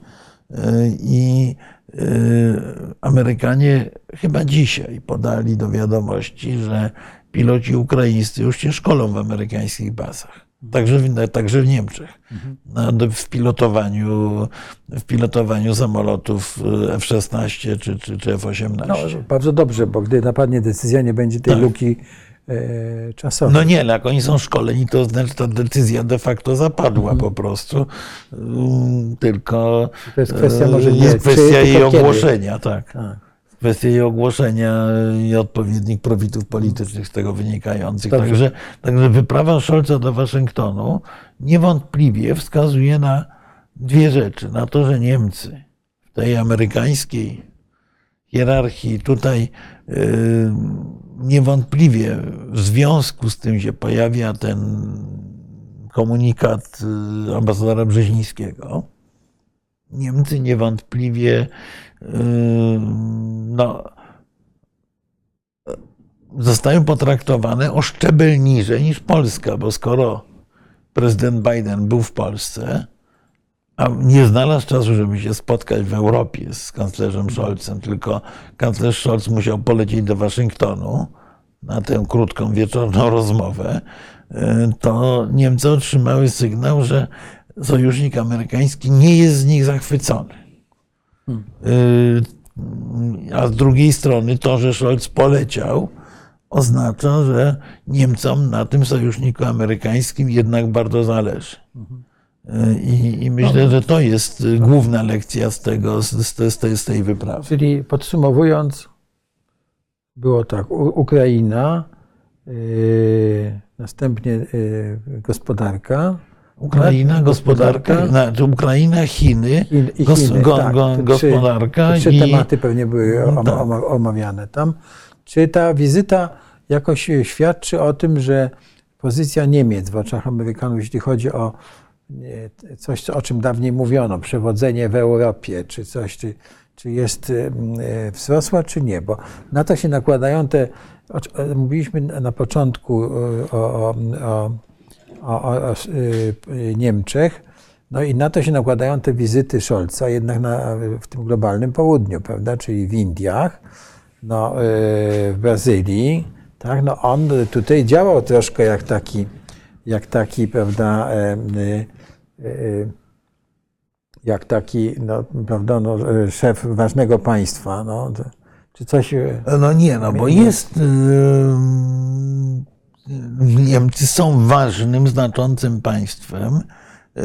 I Niemcy, znaczy wizyta w Indiach tak naprawdę była sygnałem, że Niemcy poważnie myślą o dywersyfikacji rynków. No bo Indie to jest właściwie jedyny rynek na świecie, które, który może zastąpić rynek chiński. To jest e, też półtora miliarda konsumentów, nawet, Nawet być może łatwiej. Weźmy pod uwagę uzbrojenie też, prawda, że Tak. Indie mogą być zainteresowane. e, Znaczy Indie są zainteresowane, zresztą Indie same produkują uzbrojenie. Indie e, chcą wyjść z uzależnienia od uzbrojenia e, rosyjskiego, przy czym znowu bądźmy realistami. Do eksportu uzbrojenia oczywiście do Indii szykują się przede wszystkim Amerykanie. I, y, I tutaj jest y, Znaczy znowu będzie, tak powiem, clash. no i to, to, to będzie rywalizacja, Rywalizacja, ale, ale poza tym w wypadku uzbrojenia to pamiętajmy jeszcze jednej rzeczy, że w tej chwili uzbrojenia po prostu na rynku światowym brakuje. Wobec tego nie tyle trzeba szukać odbiorców, ile producentów. Tak. E, Bo Rosjanie nic nie mogą sprzedawać, e, a generalnie e, po świecie je- jeżdżą tabuny komiwojażerów, którzy próbują kupować wszędzie wszystko, ile się da. E, Po to, żeby uzupełnić te. Po z- to, żeby z obu stron konfliktu. Tak, to znaczy, żeby uzupełnić bra, braki obu stron, obu, obu stron konfliktów. e, I, i, i tu, tu, to, to, jest, to jest długofalowa e, polityka, aczkolwiek oczywiście jest jeszcze druga strona tego medalu. I to bardzo wyraźnie Scholz usłyszał od swojego produktu, od, od swoich producentów broni. Mianowicie, że e, oni bez problemu zwiększą produkcję, tylko muszą mieć gwarancję zamówień. No bo jeżeli się dobudowuje kolejne hale e, produkcyjne, jeżeli się inwestuje, no to, to tak, to to, mieć inwestycja długofalowe musi zamówienie. się zwrócić, tak. E, Czyli, e, czyli rzeczywiście trzeba już przyszłościowo myśleć. Mhm. Jak zaczniemy produkować po 100 leopardów, no to, to, to Ukraina wszystkich, wszystkich nie kupi. Tak. E, Wobec tego trzeba szukać innych rynków. Dobrze. E, I, i to, to, to, to, oczywiście również mogło być elementem tej, tej wyprawy, aczkolwiek myślę, że my, my, my, myślę, że była to dużo szersza rozmowa o, e, o chińskim, Scholz jeszcze próbował- o, indy, o, o indyjskim rynku. Tak, ale Scholz jeszcze próbował oczywiście wytłumaczyć, prawda, o co tu chodzi na południu. Nie, nie zawsze suk- odniósł sukces, no ale spełnił też rolę no, prawda, tłumaczenia e, motywów Zachodu i, i, i właś- i właściwie mm, e, to, to była bardzo taka do, dobra część tej wizyty. Nie wszędzie to było zrozumiane oczywiście, ale Nie, ale, Ale w, jakoś- w, ka- w każdym razie e, e, obie te wyprawy, i wyprawa Scholza i do Ameryki Południowej, i do Indii, można je odczytywać e, w ramach tego szerszego projektu, e, no może nie dekaplingu, bo Niemcy nie lubią tego słowa, ale e, znalezienia e, rynków za, zastępczych wobec rynku chińskiego. czyli to jest też Chin, sygnał dla Chińczyków. To jest sygnał dla Chińczyków, oczywiście również. Proszę Państwa, do pytań e, wrócimy e, oczywiście e, i do komentarzy za chwilę, bo one, one przyciągają nasz wzrok tutaj. E, Dobrze. Panie ambasadorze Marku Nowakowski, to teraz Łukaszenko w Pekinie. No, Łukasz? Łukaszenka w Pekinie to jest absolutnie oczywiste. Przede wszystkim, i to jest wspólny interes chiński i białoruski, tak naprawdę, ta wizyta miała być sygnałem, że e, Chińska Republika Ludowa nie jest, jest zainteresowana rozwojem wypadków w Europie Środkowo-Wschodniej i uważa, że nie powinno się podejmować finalnych decyzji bez udziału Chin. Y, Finalnych decyzji, które z jednej strony mogłyby oznaczać, ja się obawiam, że to niebezpieczeństwo jest bardzo realne mogłyby oznaczać y, połknięcie całkowite Białorusi przez Rosję. Czyli, mówiąc brutalnie, Anschluss Białorusi. Obawiam się, że niestety byłoby to przyjęte y, na świecie, podobnie jak Anschluss Austrii, czyli jako coś nieomal naturalnego. I to bardzo niedobrze. Y, A z drugiej strony y, Łukaszenka potrzebuje jak tlenu wsparcia Xi, Jinping, Xi Jinpinga, y, który powinien jego zdaniem wpłynąć na Putina, żeby Putin Białorusi nie połykał, nie pożerał, nie, nie, nie, nie przyłączał do Rosji. To jest temat polityczny. Drugi, co najmniej równie ważny z punktu widzenia e, rządzącego w tej chwili na Białorusi, e, to jest kwestia kredytów, e, wymiany, wymiany handlowej, wsparcia gospodarczego. Po wybuchu e, czy po napaści Rosjan na Ukrainę, Chińczycy e, zaczęli mm, wycofywać część pieniędzy inwestowanych e, na Białorusi i nie realizować nowych obiecywanych kiedyś inwestycji. E, dlaczego? To jest dość oczywiste. E, oni pamiętali, że utopili kilka miliardów, nie za dużo, ale kilka, dobre kilka miliardów dolarów utopili na Ukrainie, w tym na Krymie, i będzie im trudno je odzyskać. I nie chcieli utopić na Białorusi. Uznając, to swoją drogą też jest pewien bardzo ciekawy element y, myślenia chińskiego, bo ten proces wycofywania nastąpił od razu po rosyjskiej agresji, na, tej aktywnej agresji na Ukrainę. Y, I myślę, że y, i myślę, że Chińczycy przeanalizowali to też w ten sposób, że Rosja pobije Ukrainę, i od razu wtedy, tak powiem, pójdzie dalej, żeby przyłączyć Białoruś, że wreszcie będzie ta wielka Rosja, którą sobie wymarzył Putin. No, okazało się, że tak nie jest. Wobec tego Łukaszenka z wyciągniętą ręką jedzie do Pekinu z nadzieją, że Chińczycy jednak te inwestycje poczynią i że dadzą mu jakiekolwiek pole manewru wobec Putina. Bo po 2020 roku, po tym e, absolutnie skandalicznych ekscesach e, wobec e, protestujących pokojowo obywateli po sfałszowanych wyborach, Łukaszenka znalazł się właściwie w stanie pełnej zależności od Rosji. A, a on no, aż tak nie chce, żeby było. On oczywiście z Rosją się przyjaźni, od Rosji jest y, zagrożony, przez Rosję jest zagrożony i tak dalej. Natomiast y, on chce mieć jakiś margines y, bycia realnym liderem państwa, a nie tylko rosyjskim gubernatorem. Więc no, uzyskanie jakiejś śladowej choćby swobody ekonomicznej w postaci chińskich kredytów czy chińskiego zaangażowania niesie zarówno możliwość twardego protestu chińskiego w momencie, gdyby Rosjanie dokonywali anszlusu Białorusi, jak daje Łukaszence jakiś cień oddechu, bo jego gospodarka się rozsypuje w tej chwili tak naprawdę, jest całkowicie peryferyjna wobec gospodarki gospodarki rosyjskiej.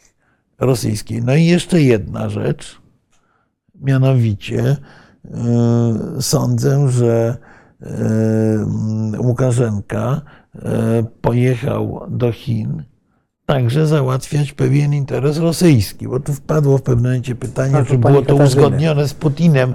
Niewątpliwie nie było to, nie było to zrobione bez wiedzy y, Rosjan, na, na, może nie byli konsultowani, na pewno byli informowani. Y, natomiast myślę, że trzeci powód wyprawy Łukaszenki to jest uzgodnienie ewentualnej okrężnej drogi dla chińskiego wsparcia na rzecz Rosji właśnie przez Ukrainę, przez, przez Białoruś. Powiedzmy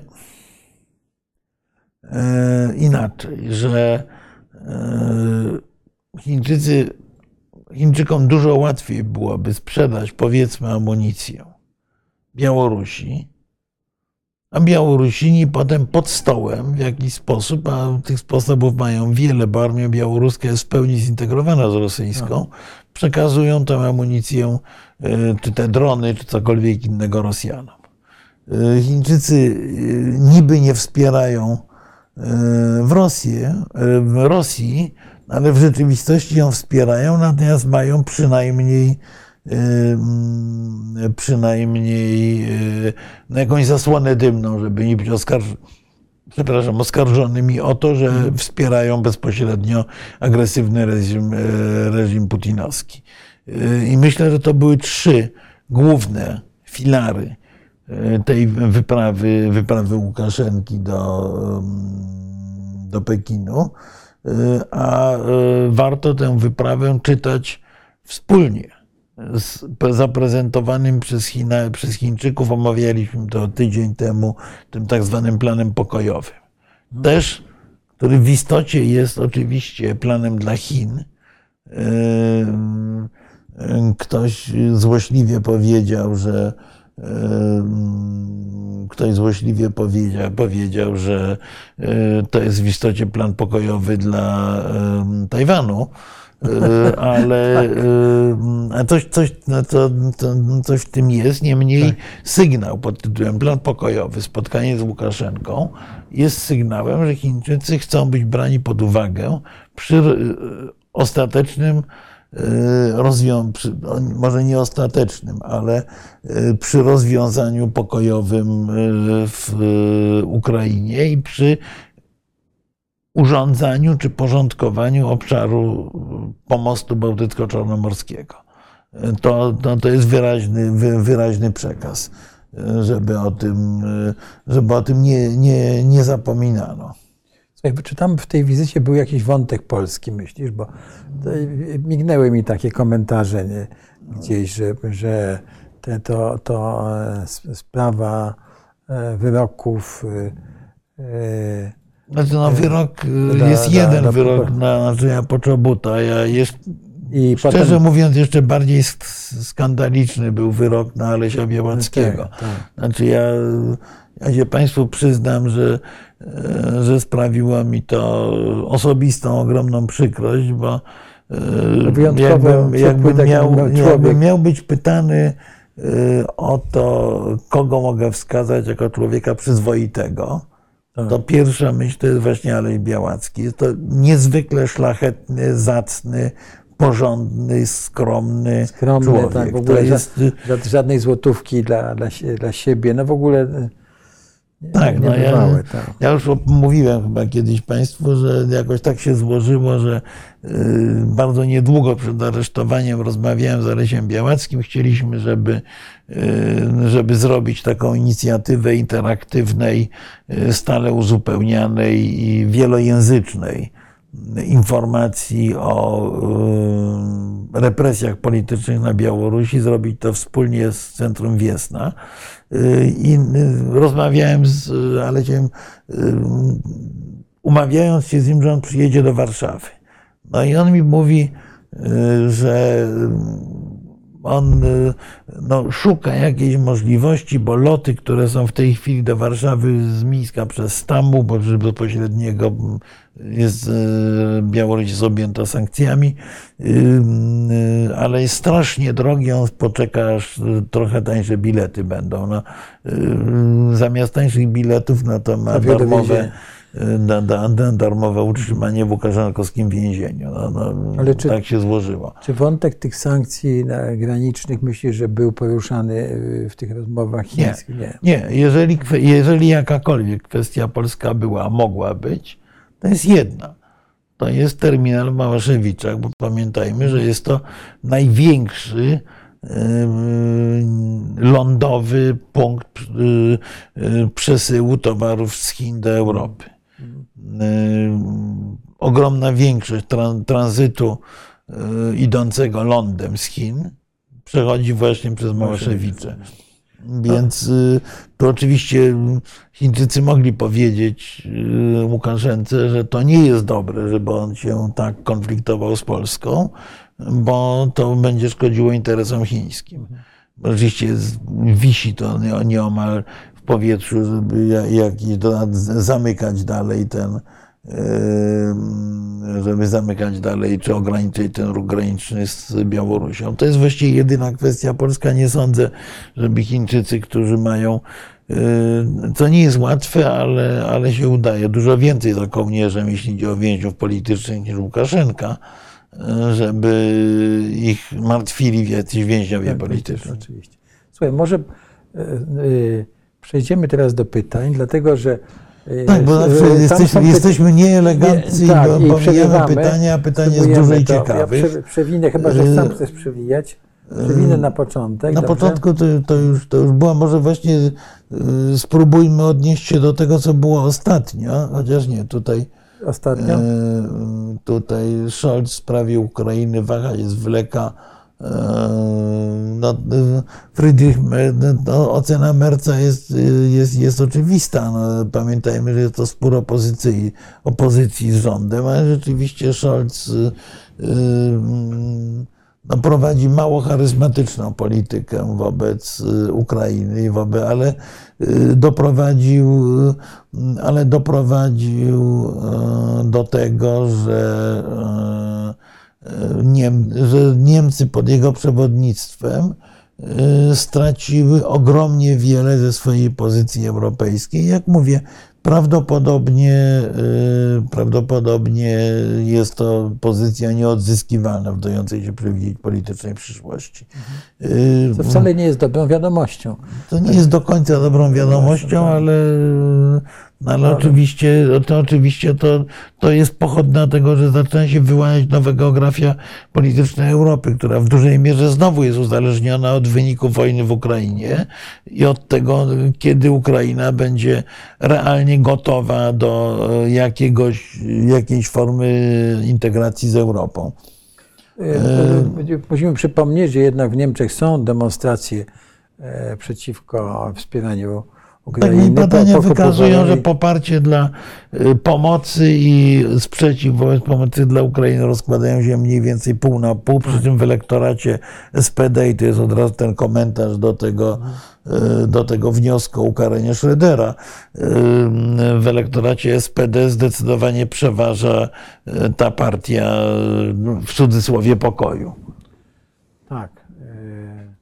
I weźmy jeszcze uwagę na wyniki wyborów w Berlinie, prawda, gdzie no, to był bastion SPD, który tak, którym SPD przegrało, prze, to nie jest dobry, to tak, nie jest dobry sygnał. A, Scholz, Scholz musi brać to pod, pod, pod uwagę. Dobrze. No natomiast ja muszę, ja, taka uwaga bardziej generalna. Ja mam wrażenie, że y, naprawdę sytuacja jest na tyle nadzwyczajna. Y, grozi nam E, eskalacja konfliktu do niewyobrażalnych granic i e, prowadzenie polityki wyłącznie wyborczej może okazać się tak. E, no, nieprawdopodobnie kosztowne dla krajów, no, które. No, tak, tak. I to, to jest. Ale tę uwagę należy skierować także na nasze podwórko, bo już nie mamy, że tak powiem, serca i siły mówić o tym, że okno o możliwości dla tak. Polski jest otwarte, a tam e, nikt się nie z tego okna nawet nie wychyli. Tylko słychać łomotania wewnątrz, wewnątrz e, że tak powiem, mieszkania, tak, że meble łamią. Tak, no e, tutaj chyba nic. Tak. No to już mówiliśmy, że to jest kwestia to jest kwestia e, rzeczywiście wewnętrznego podziału w Niemczech, e, szczególnie w elektoracie SPD. Pan pisze, że mamy swoich oligarchów. No, no właśnie nie mamy. No właśnie ja muszę powiedzieć, się... że to jest, Polska jest chyba jedynym znaczy teraz, krajem. Teraz się wyłaniają. Tacy... No nie, znaczy nie, to nie są oligarchowie. To są, to są, no tak, ale są ci menedżerowie, że tak powiem, prawda? No nie, bo, bo, bo my mamy yy, renacjonalizację dużej części gospodarki. To jest problem, a nie oligarchowie. Spróbuję mhm. przewinąć się dalej. US kocha Polskę tylko wtedy, gdy jej potrzebuje. No powiedziałbym, że jest to y, normalne zjawisko w polityce. No, w polityce nie ma darmowych lunch i, nie ma, i, nie ma bezinteresownych y, uczuć. W, tym, y, w tej uwadze jest jeszcze taki głębszy sens trochę, bo jednak może się tak zdarzyć, prawda, że e, wskutek wyborów czy wydarzeń Stany Zjednoczone powiedzą, słuchaj Europo, sorry, tak, ale radź sobie sama, a my mamy swoje kłopoty. Tak? No, tak. I y, my, y, y, szczególnie w Polsce, bo to jest, no, my jesteśmy na, na pierwszej linii frontu, powinniśmy już mieć przedyskutowany plan B z naszymi sojusznikami w Europie i tak dalej, i tak dalej. No, mówimy o tym na każdym chyba naszym spotkaniu i nic się tutaj nie dzieje, więc Nie, nie, no to, to, to, to, to jest oczywiste. No, nie nosi się wszystkich jajek w jednym koszyku, to, to, to, to, to, to każdy polityk, każdy polityk wie i Niemcy się na tym e, potężnie sparzyli, wkładając wszystkie jajka do koszyka energetycznego o nazwie Rosja. E, wystarczy dać listę pytań. Właśnie chodzi o to, że tak, te do- pytania się rodzą w naszej, naszej rozmowie. Tak. To nie jest tak, że mamy jakąś przygotowaną Nie, listę. nie, to pani Anna być może słusznie pod- podkreśla, e, zarzuca mi, że jestem nadmiernie ekspansywny w rozmowie. To jest prawda, przepraszam, e, będę się mitygował. Nie, ale to chyba jest uwaga do mnie. Nie, ma- nie, nie, nie, nie. Ja jestem ekspansywny i cię przytłaczam. No, A, że to jest taka się nie. niby ironiczna uwaga. Nie, nie, no to jest Ale s- słuszna, pani Anna, słuszna, pani Anna. słuszna, o, słuszna uwaga y, życzliwego obserwatora. Pani Anno, świetnie nam się rozmawia, naprawdę. Ja e, z przyjemnością oddaję głos e, gościowi, no bo jest, e, że tak powiem, człowiekiem, który jest na, na bieżąco i tkwi w polityce od dawna. A ja staram się tylko te pytania zadawać no, tak jakby w imieniu takiego e, troszkę Ja- Janusza z Mazowsza. No tak, wiesz, no jest to nadmierna skromność, bo masz swoje zasługi, osiągnięcia również w dyplomacji, nie mówiąc o tym, że y, z przyjemnością Bardzo dziękuję nawzajem. dużo, dużo rzeczy się dowiaduję od ciebie. E, e, Tutaj jest e, zachowanie, co ma, to, to, nie do nas na Ukrainie zrobię małe firmy, które będą remontować nam mieszkania i fajnie jako państwo i tak dalej. Znaczy, to, e, muszę powiedzieć, że to byłaby sytuacja wręcz idealna. E, Dlatego, że ja się obawiam właśnie, że my zapomnimy o średnich i małych firmach, które e, mogą na Ukrainie zarobić i które są, pamiętajcie Państwo, fundamentem polskiej gospodarki. E, Właśnie firmy małe i średnie. I kłopotem jest to, że one e, na razie nie mają żadnych zachęt, żeby się przygotowywać. Ja nie mówię nawet o wchodzeniu na Ukrainę w tej chwili, żeby się przygotowywać do wejścia na Ukrainę, a to jest nasz najlepszy kapitał właśnie w tym procesie przyszłej odbudowy państwa i gospodarki ukraińskiej, więc to, co ja apelowałem i apeluję nieustannie, to jest to, że państwo polskie powinno przestać oglądać rzeczywistość przez okulary Orlenu, a zacząć myśleć o tych małych i średnich firmach, które oczywiście mogą Ukraińcom remontować mieszkania, które mogą e, naprawić nie autostradę, tylko boczną drogę zbombardowaną przez Rosjan, e, o firmach, które na przykład są w Polsce dobre firmy, na przykład zajmujące się e, rozbrajaniem min i pocisków.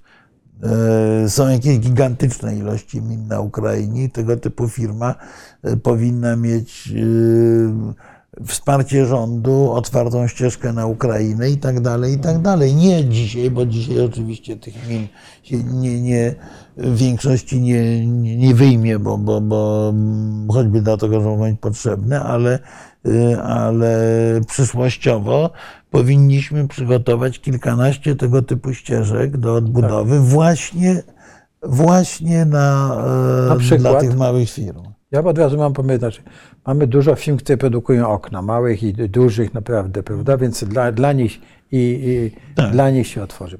Następnie Dla, dla, tworzenie, tworzenie przeróżnych małych joint venture z Tak. firmami ukraińskimi Tak. to, jest, to jest gigantyczne pole do wypełnienia i tu robimy o wiele, o wiele za mało, Tak. także y, to, to nie jest kwestia Teraz to, co mnie, co mnie kopania rowów w niemieckiej firmie. To jest Tak. kwestia tego, że rząd Rzeczypospolitej powinien y, opracować na przykład bardzo mądry, y, co nie jest łatwe, system y, y, kredytów y, inwestycyjnych i eksportowych skierowanych do, małych, do małych przedsiębiorców w wypadku Ukrainy. No, y, przypominam, Niemcy w tej chwili y, y, do Chin chcą wysyłać małe i średnie firmy, chcą powstrzymać giganty niemieckie od y, nadmiernego rozwijania się w Chinach. Wobec tego sięgają po po, po te instrumenty mm, pomocy publicznej, pomocy kredytowej, pomocy ubezpieczeniowej. Mamy to bardzo słabo rozwinięte w Polsce, skorumpowane do bólu na dodatek, więc y, tu, tu należałoby bardzo wyraźnie posprzątać i wystąpić z dobrą ofertą wobec polskiego małego przedsiębiorcy rzeczywiście, który może y, z firmą remontową y, wyremontować dwa bloki w Chersoniu mhm. mieszkania, ale, y, ale on, on nie zaryzykuje istnienia firmy, proszę Państwa, bo na czym polega przewaga Francuza, Niemca, Włocha nad Polakiem? Polega na tym, że ten Francuz, Włoch czy Niemiec, czy Niemiec ma skumulowane od kilku pokoleń bogactwo. Kapitał. Ma E, kapitał, ma jakieś hale produkcyjne, Bóg wie co jeszcze. Natomiast polski przedsiębiorca najczęściej hale ma na kredyt, samochód w leasingu i płynność finansową utrzymuje w, jeżeli nie miesięcznych, to najwyżej kwartalnych interwałach. Wobec tego wysłanie ludzi sprzętu na, na Ukrainę, w sytuacji, kiedy jest ryzyko, że za chwilę na tych ludzi mogą spaść bomby, Bóg wie co jeszcze, albo ktoś im to ukradnie nawet, bo, bo już mówiliśmy o korupcji, y, bez y, gwarancji. Bez ubezpieczenia. Ubezpieczenia, y, gwarancji kredytowych, jest dla tej firmy za dużym ryzykiem. Zwłaszcza to są zazwyczaj firmy rodzinne, gdzie egzystencja codzienna egzystencja rodziny jest powiązana z y, działaniem tej firmy. Więc jeśli chcemy być na Ukrainie, to nie pan Obajtek, tylko pan Kowalski, który właśnie okna robi na średnią skalę. To powinien być nasz, nasz kapitał w odbudowie Ukrainy. Ja po wojnie w Jugosławii brałem udział y, jako taki doradca dużej e, organizacji amerykańskiej. No i tam głównym działaniem tej organizacji było glazing and roofing, czyli szyby w oknach, prawda, i preparowanie dachu. I po prostu to e, no, było główny przemysł, tak. prawda, że szkło, okna i, i to samo będzie na Ukrainie. I teraz popatrz, jaka jest głupota Polski w tym, na przykład drewno. No drewno, jak ruszy odbudowa Ukrainy, to drewno będzie no, towarem pierwszej potrzeby, tak? Do wszystkie mniejsze konstrukcje, mniejszych dachów i tak dalej. Jesteśmy, jesteśmy, A my żniemy to drewno. Jesteśmy gigantycznym eksporterem nieprzetworzonego drewna. drewna. Już powinniśmy zatrzymać to, to tych lasów i czekać, prawda, z tym, jeśli już, jeśli w ogóle e, żnąć lasy. No ale rozumiesz, wysyłamy te okrągłe pnie, tak. rozumiesz, do Chin, wszyscy na tym tracą, rozumiesz, bo nawet, mhm. nawet te polskie tartaki, rozumiesz, nie, tak, na tym nie zarobią, żeby mhm. tarcice wysłać. E, I w ogóle wiesz, jak się podnosi raban, no to e, lasy państwowe piszą, że, że prawda, że to jest jakiś atak mhm. lewaków tak. na, na, na nie. Tak? E, no to na tej stronie już chyba tak, wszystko tak, żeśmy tak, tak omówili, tak? tak? Dobrze. Czy, drastycznych wydarzeń do wyznaczenia do wielkich rozmiarów, czyli nie wiem czego to się dotyczy, pisze. A to jest dyskusja między. Tak, tak, tak. A tutaj znowu strzelają Ruscy rakietami po budynkach, nie potrafią rozwalić kolei i lotnisk, gdzie idą dostawy z zachodu. Na lotniska nie idą, jeśli idzie o koleje, to nie jest tak łatwo rakietami ich rozwalić. E, e, do trafiania w węzły kolejowe, które skądinąd jest łatwo odbudować, e, są potrzebne, są potrzebne pociski o wysokiej precyzji, a tych Rosjanom już od dawna zaczyna brakować. Zatem no, pokój, ten pociąg może dojechać, e, zatrzymać się 200, 200 metrów przed węzłem. Tak. Znaczy, no, I tak dalej, i tak dalej. Nie, no oczywiście można utrudnić życie, tylko po pierwsze Rosjanie próbują to robić, tylko średnio im to wychodzi.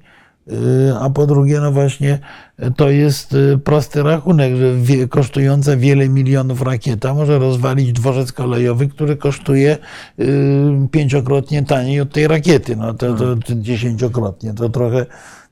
To, to, no, tutaj co chwila wylatuje serduszko dla nas chyba. Także bardzo dziękujemy temu komuś, kto. Tak, bo tak, nie, tak, chyba tak. to dla ciebie, bo więcej. Nie, nie, nie, no, to na pewno. Ale w każdym razie co jakiś czas, no, bardzo dziękujemy. Y, Tutaj jest, y, łopata będzie na łańcuchu, to tak jak u Barei. Co tak, według panów ma Rosja do zaoferowania Niemcom, odkąd RFN? Eee,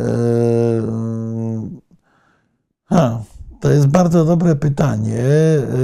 Ja uważam, że niewiele, poza e, czymś trudno definiowalnym, czym jest ciężar gatunkowy. No, Rosja e, jest pewnym mitem z jednej strony, z drugiej jest cały czas jeszcze potęgą atomową. Wobec tego ścisła współpraca z Rosją może e, wzmacniać e, pozycję na przykład Niemiec, ale nie tylko, bo również Francji, jeżeli by tego typu relacje nawiązała, e, może wzmacniać pozycję w, zarówno w, w rozgrywkach wewnątrzeuropejskich, jak również w relacjach z państwami pozaeuropejskimi, ale to jest e, taka bardzo niematerialna wartość, jeśli idzie o kwestie dostaw, jeżeli idzie o kwestie współpracy ekonomicznej, to myślę, że tu nastąpiła zmiana rzeczywiście fundamentalna i trwała, bo Rosja była do tej pory głównie,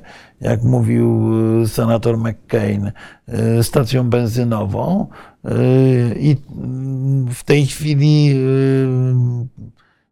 Niemcy, ale nie tylko, nie, nie, nie tylko Niemcy, bo właściwie cała Europa wykupiły karty paliwowe na innych stacjach. Wobec tego już y, jakby nie ma powodu do, do kupowania tego surowca z Rosji. Y, I y, to pole się tak gwałtownie zawęża. Dlatego twierdzę, że nareszcie pojawiła się realna szansa na wyeliminowanie Rosji z polityki europejskiej. Czy, tak, czy to się stanie, czy nam się to uda, to zobaczymy, ale, ale właściwie po raz pierwszy taka szansa się pojawiła od paru stuleci. No ale rozumiem, że czy uważasz w takim razie, bo to, to, to pytanie ma jeszcze głębszy sens. Czy to rozumiesz e, e, Russian Verstehen, czy jak to się nazywa, czy, czy to w ogóle będzie potrzebne po, po, po tym u, u, u, u, uniezale, uniezależnieniu się No, od- to jest od- nie, niestety psychologię ludzką, również psychologię polityczną zmienia się najtrudniej. Niemcy to cały czas mają w głowie. Zresztą to widać właśnie po tych debatach wewnątrz e, socjaldemokratycznego Tak. establishmentu. Prawda? Podobnie, e, podobnie jest przecież, no bądźmy szczerzy, z polityką Watykanu.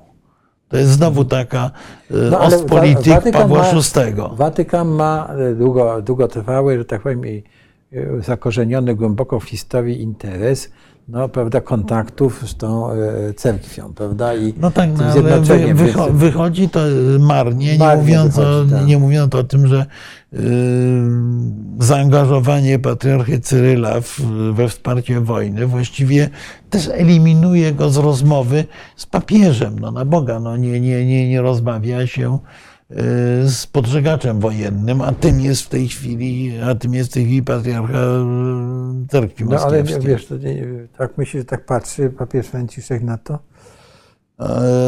Ja nie wiem, czy tak patrzę na to pa- papież Franciszek, ale ja mam takie wrażenie, że właśnie nastąpił ten powrót takiej tej złej, złej wersji mm, watykańskiej Ostpolitik, która polegała na ciągłym ustępowaniu Rosjanom, e, właściwie nie otrzymując niczego w zamian. tak.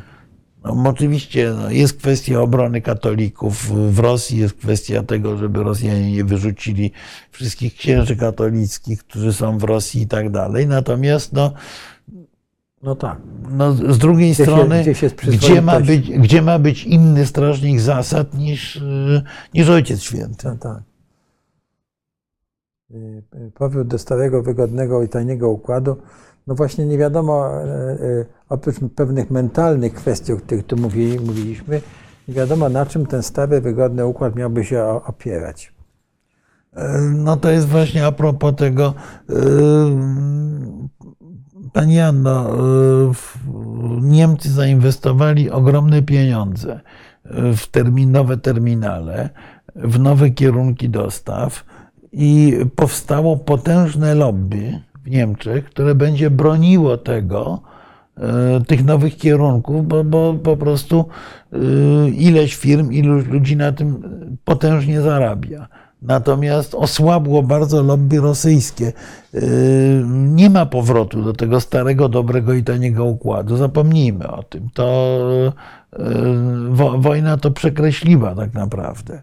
E, Więc y, nie, nie, nie wydaje mi się, żeby y, ten powrót do starego układu był możliwy. Raczej jest to właśnie taka pewna bezwładność y, i przekonanie, że no, przecież coś z tą Rosją trzeba zrobić. Przecież ta Rosja jest w rodzinie.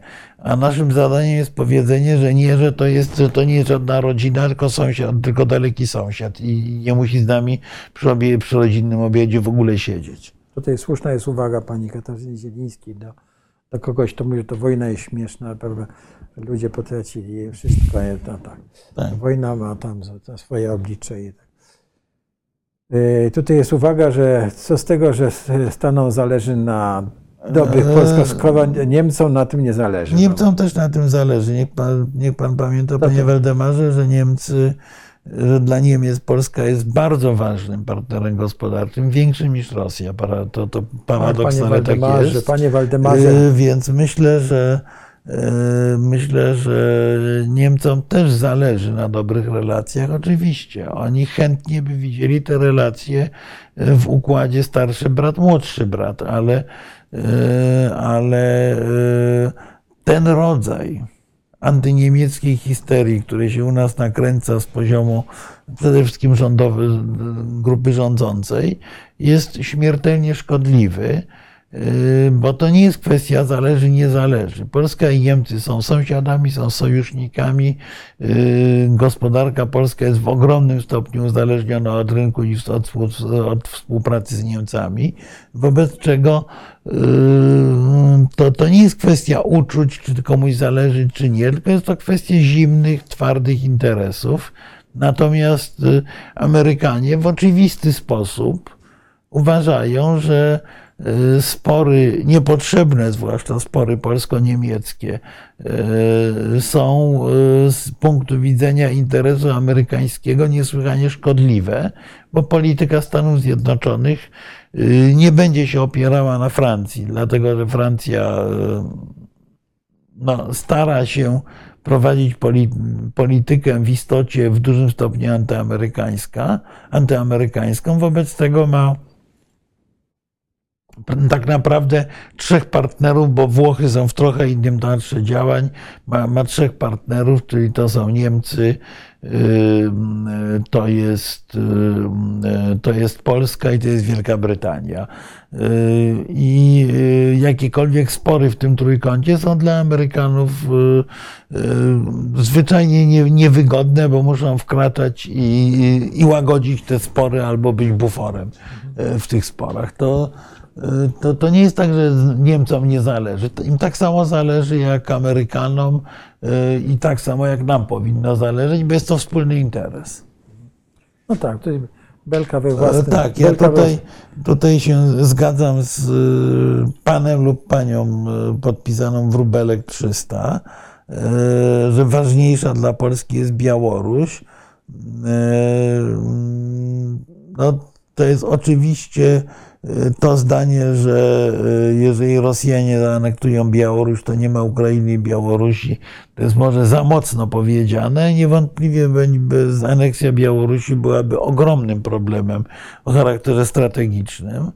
Y, I mm, tu powtórzę to, co mówiłem już w, w tym miejscu, że o ile w sensie militarnym kluczowe jest to, co się dzieje na Ukrainie, o tyle w sensie politycznym, jeżeli myślimy o realnej izolacji Rosji, kluczowa jest, kluczowe jest to, co się stanie na Białorusi. Dlatego z takim żalem, przykrością przyglądam się e, po pierwsze bardzo niedobrym relacjom demokratycznej Białorusi z Ukrainą.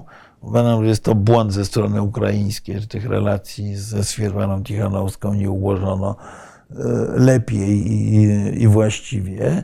A e, po drugie, no jest to rzeczywiście ogromne zadanie i dla nas, i dla całej Europy, żeby, żeby wyciągnąć Białoruś z cienia Ukrainy. Z tego punktu widzenia, to, że Białoruś została wymieniona jako państwo zagrożone, które może liczyć bardziej jako społeczeństwo niż jako rząd w tym wypadku na wsparcie Stanów Zjednoczonych, wymienienie Białorusi przez prezydenta Bidena w przemówieniu warszawskim y, podnosi wagę i wartość tego przemówienia jeszcze bardziej niż wymienienie Mołdawii. Znaczy ja uważam, że y, Amerykanie przekazali wyraźny sygnał, pod tytułem Nie zapominajcie o Białorusi. W tym sensie mam, absolutnie się zgadzam z tym podkreśleniem ważności Białorusi. Ja nie mówię, co jest ważniejsze. Białoruś jest równie ważna jak Ukraina. O, może tak. Z tym przemówieniem Bidena, słuchaj, my mówiliśmy e, e, o różnych e, rzeczach, które on powiedział jednak, tak, ale ja czytałem komentarze na przykład prasy amerykańskiej, gdzie ta a analiza tego przemówienia była jeszcze głębsza. Bo to było, wiesz, jeszcze do tego doszła analiza, dlaczego w tym miejscu, tak. do kogo się zwracał, rozumiesz, co to jest Zamek Królewski w Warszawie i tak dalej, i tak dalej. Także e, te, naprawdę te nasze analizy niektóre znaczy, ja, ja były mam, bardzo ja płytkie. Ma, znaczy nie, ja mam wrażenie, że my się trochę rozpuściliśmy tym sensie, że y, znaczy rozpuściliśmy, jesteśmy rozpuszczeni jako Polacy, że oczekujemy, że y, tak. Y, padną deklaracje wprost, tak. długie, precyzyjne. Nie, tak, się, tak się nie dzieje przemówienia tego typu, tej, tej rangi, tego typu polityków jak Biden, rzeczywiście czasami trzeba czytać z ołówkiem w ręku i bardzo uważnie, bo tam jest każde słowo. Mm, jakoś tam ma jakąś wagę. E, tutaj jest, e, nie chcę e, tutaj zestawiać Rosję zestawiać jeden jeden z Niemcami, ale pewna analogia jest. Nie ja, wiem jaka, nie wiem jaka, ja nie widzę znaczy, historyczna analogii. pewnie jakaś by była, ale... Ale jaka historyczna no nie, no, ale znaczy, interesów to, wspólnych kiedyś tak, tam. No, ale tak? nie, no, ale tutaj ja powiem... Ale to są zupełnie inne kraje, zupełnie no, no, nie, nie bardzo wiem. Nie, nie, nie, no, no, nie, to oczywiście, oczywiście zgoda. No, inne, więcej. No, Niemcy są e, naprawdę, my to często zapominamy o tym. Niemcy są naszym kluczowym sojusznikiem. Jesteśmy w Sojuszu Północnoatlantyckim, jesteśmy w, e, razem w Unii Europejskiej, jesteśmy dość blisko, jeśli chodzi o nasze interesy, wbrew, wbrew temu, co czasami się w naszej publicystyce pojawia. A Rosja jest krajem, który prowadzi agresywną wojnę na naszych granicach, który wysyła, wysuwa groźby pod adresem Polski i który chce zdestabilizować porządek międzynarodowy dokładnie przeciw naszym interesom. Przepraszam, a gdzie tu jest jeden do jeden? No. Tak, to w ogóle nie. To może być jeden do minus pięć, ale nie jeden do jeden. Tak. Wojna trwa, jestem za Ukrainą, niestety koszty ponosimy. Niemcy mają przemysł i technologię, po, po co te sapania, tylko Rosja się cieszy. A tutaj Więc, nie bardzo wiem, co, co, o nie, co ja, chodzi z tym sapaniem. Ja, ja Natomiast tak, y, przepraszam, ci wchodzę w słowo. No, koszty oczywiście ponosimy. Ja byłem na spotkaniu, dosłownie tuż przed naszą rozmową, byłem na takim spotkaniu, gdzie było sporo ludzi ze środowisk biznesowych i słyszałem właśnie opinię, że ich partnerzy na Zachodzie e, sygnalizują, że społeczeństwo są coraz bardziej zmęczone, coraz mniej entuzjastyczne wobec wsparcia dla Ukrainy. No ale dopóki nie zrozumiemy, że mm, dopóki nie zrozumiemy, że to jest wojna nie ukraińsko-rosyjska, tylko jest to wojna e, świata autorytarnego ze światem demokratycznym, to możemy okazywać zmęczenie. Ale naprawdę nikt w NATO, nikt w Unii Europejskiej nie może z całą odpowiedzialnością powiedzieć, to jest nie nasza wojna.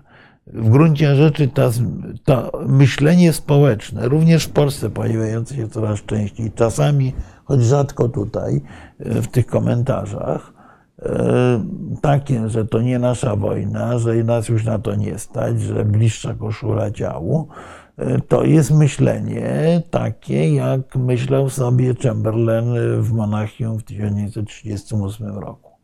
E, Na co mu świetnie odpowiedział e, Churchill, że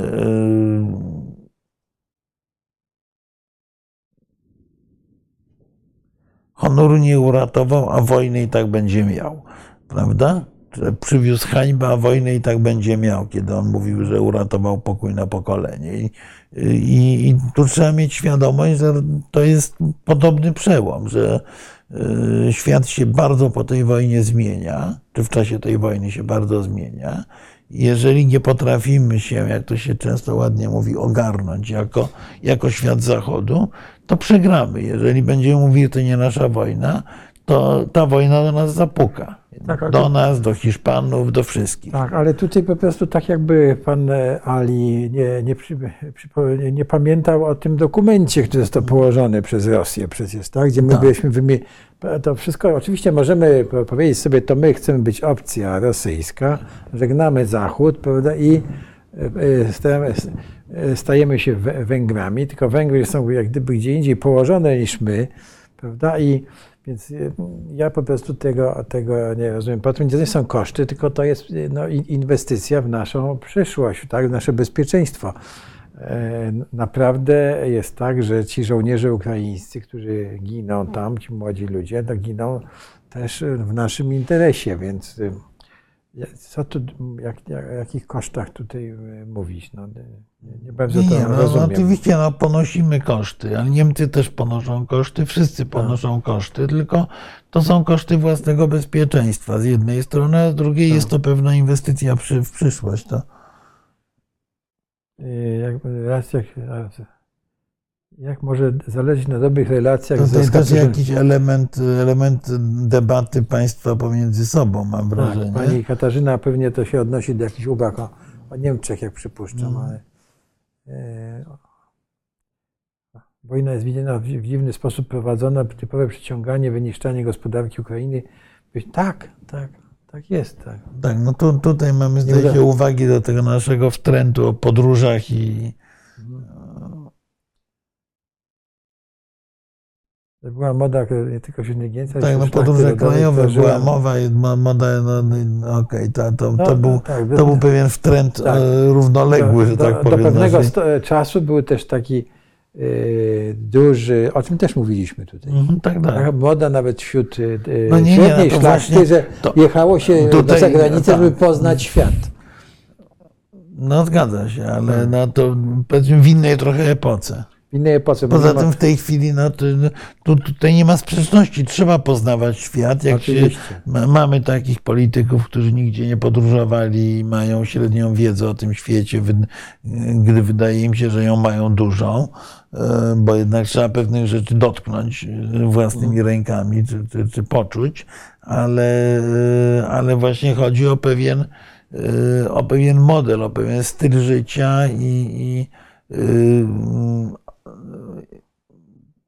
Coś, co na przykład no, z pewną przykrością obserwowaliśmy w wykonaniu na różnych celebrytów, którzy jak tylko się otworzyły granice po pandemii, to lądowali na jakimś, jakimś zresztą dość szemranym, zdaje się, biznesie na Zanzibarze, gdzieś tam jeszcze Tak. i chwalili się jak szaleńcy tymi zdjęciami nad południowymi e, morzami.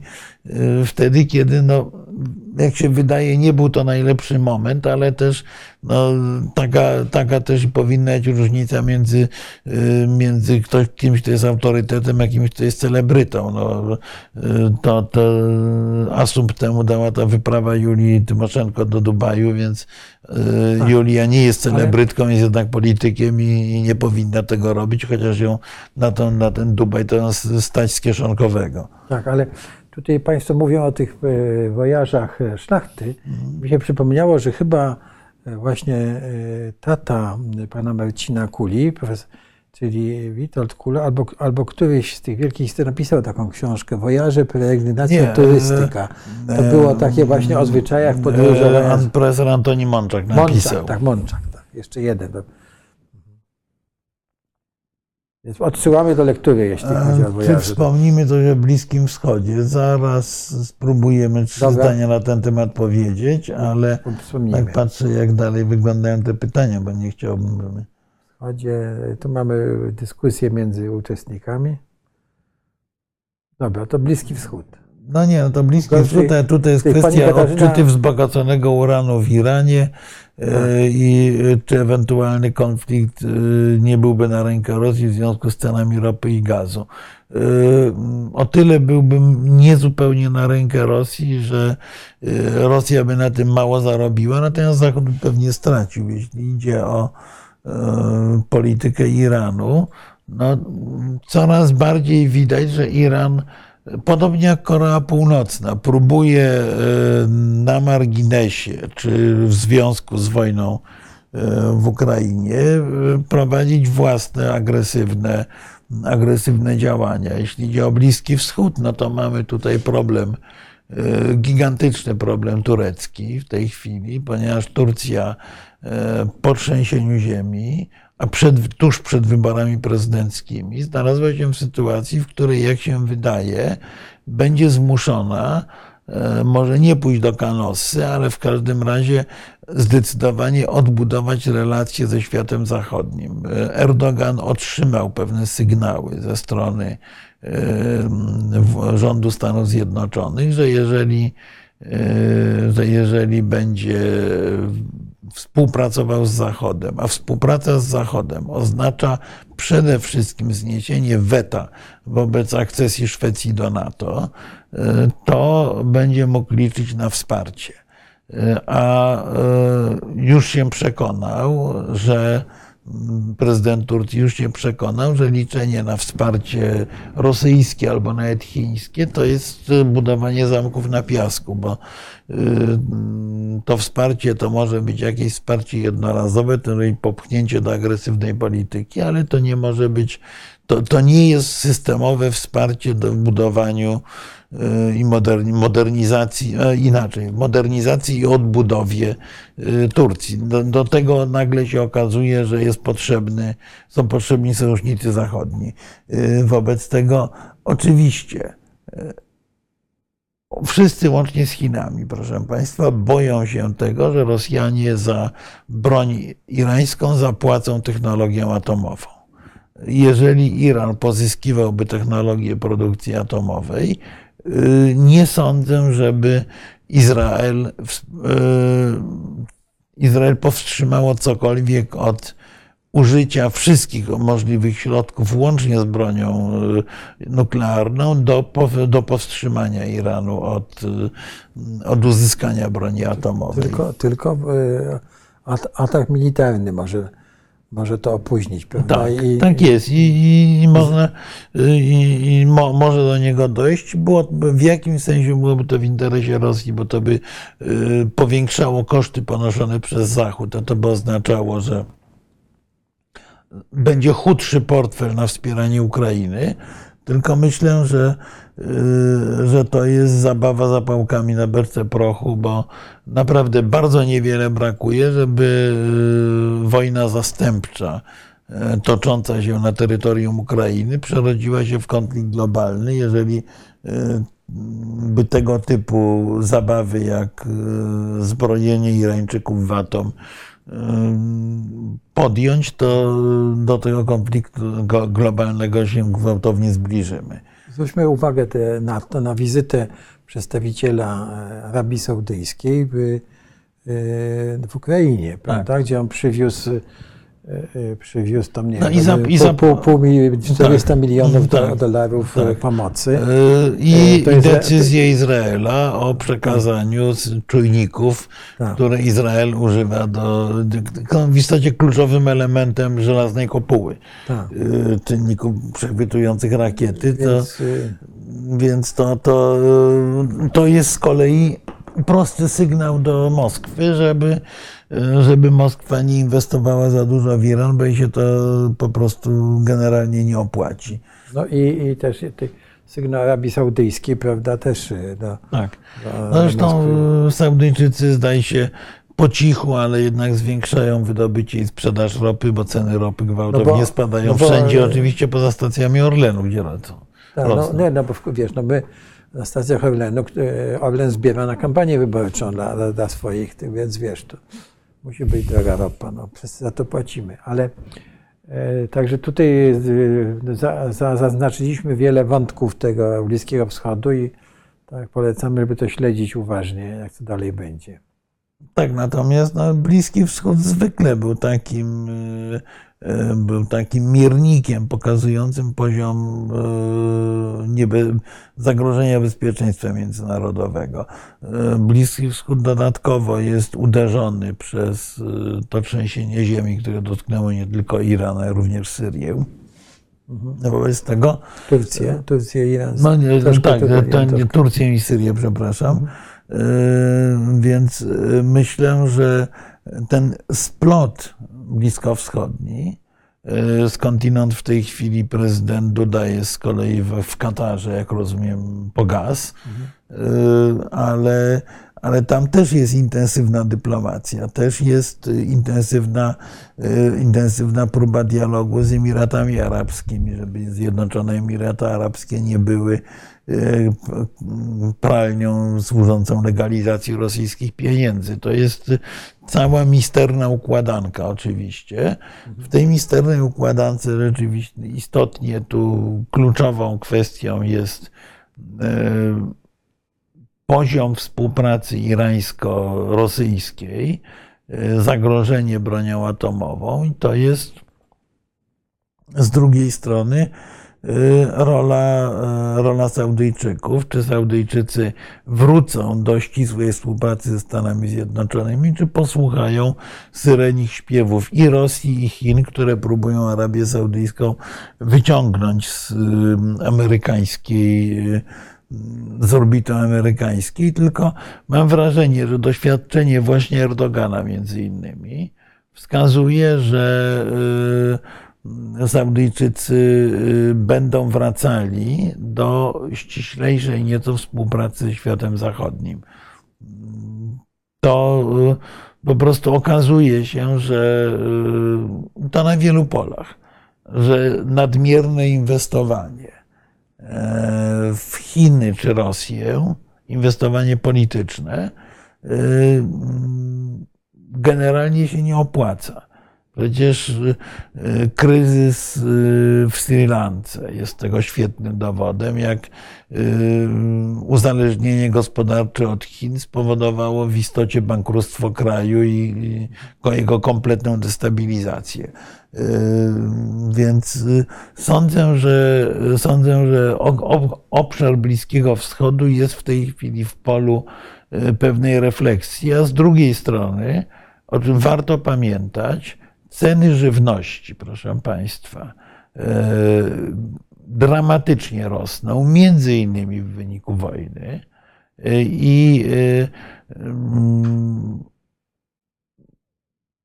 w ostatnich, w ostatnich miesiącu, czy dwa miesiące temu, poziom cen żywności na obszarze Afryki Północnej i Bliskiego Wschodu przekroczył ten poziom, który był w, yy, po kryzysie roku 2008, czyli był i, i poziom cen, który był w istocie detonatorem tak zwanej arabskiej wiosny. Czyli możemy też oczekiwać w różnych miejscach wybuchu różnych y, różnych y, ruchawek, demonstracji, protestów, y, bo na tej, tu, tu, tu, tutaj już zaczyna być, y, za, za, zaczyna być przekroczona taka cierpliwość społeczna. O tym też, y, też warto myśleć, nawet nie w kwestii oddziaływania czy Rosji, czy Ameryki, tylko po prostu y, kumulowania się zjawisk kryzysowych na Bliskim Wschodzie. Powtarzam, y, po raz pierwszy ceny żywności przekroczyły ten poziom, który zdetonował arabską wiosnę. Y, Warto to obserwować, bo y, każdy taki konflikt będzie ogromnym y, problemem. Dobrze, tutaj mamy e, dyskusję między ucz- uczestnikami. No to czy będzie coś o Orlenie i krwawej ruskiej ropie za 11 miliardów. No to, to, No to to, to, wszystko tu jest nie ma, jasne, tutaj tu nie nie ma tematu. No, no, tematu. myśmy to ki- kilka razy mówili, że co więcej, ja nie będę krytykował Orlenu, bo wiele krajów yy, realizowało kontrakty wcześniej podpisane. Kłopot nie polega na tym, że Orlen płacił Rosjanom. Yy, Problem polega Tylko tym, że- problem polega na tym, że yy, płacił jednocześnie krzycząc, że nie płaci, krytykując innych, że płacą wtedy, kiedy oni już nie płacili. No więc Tak.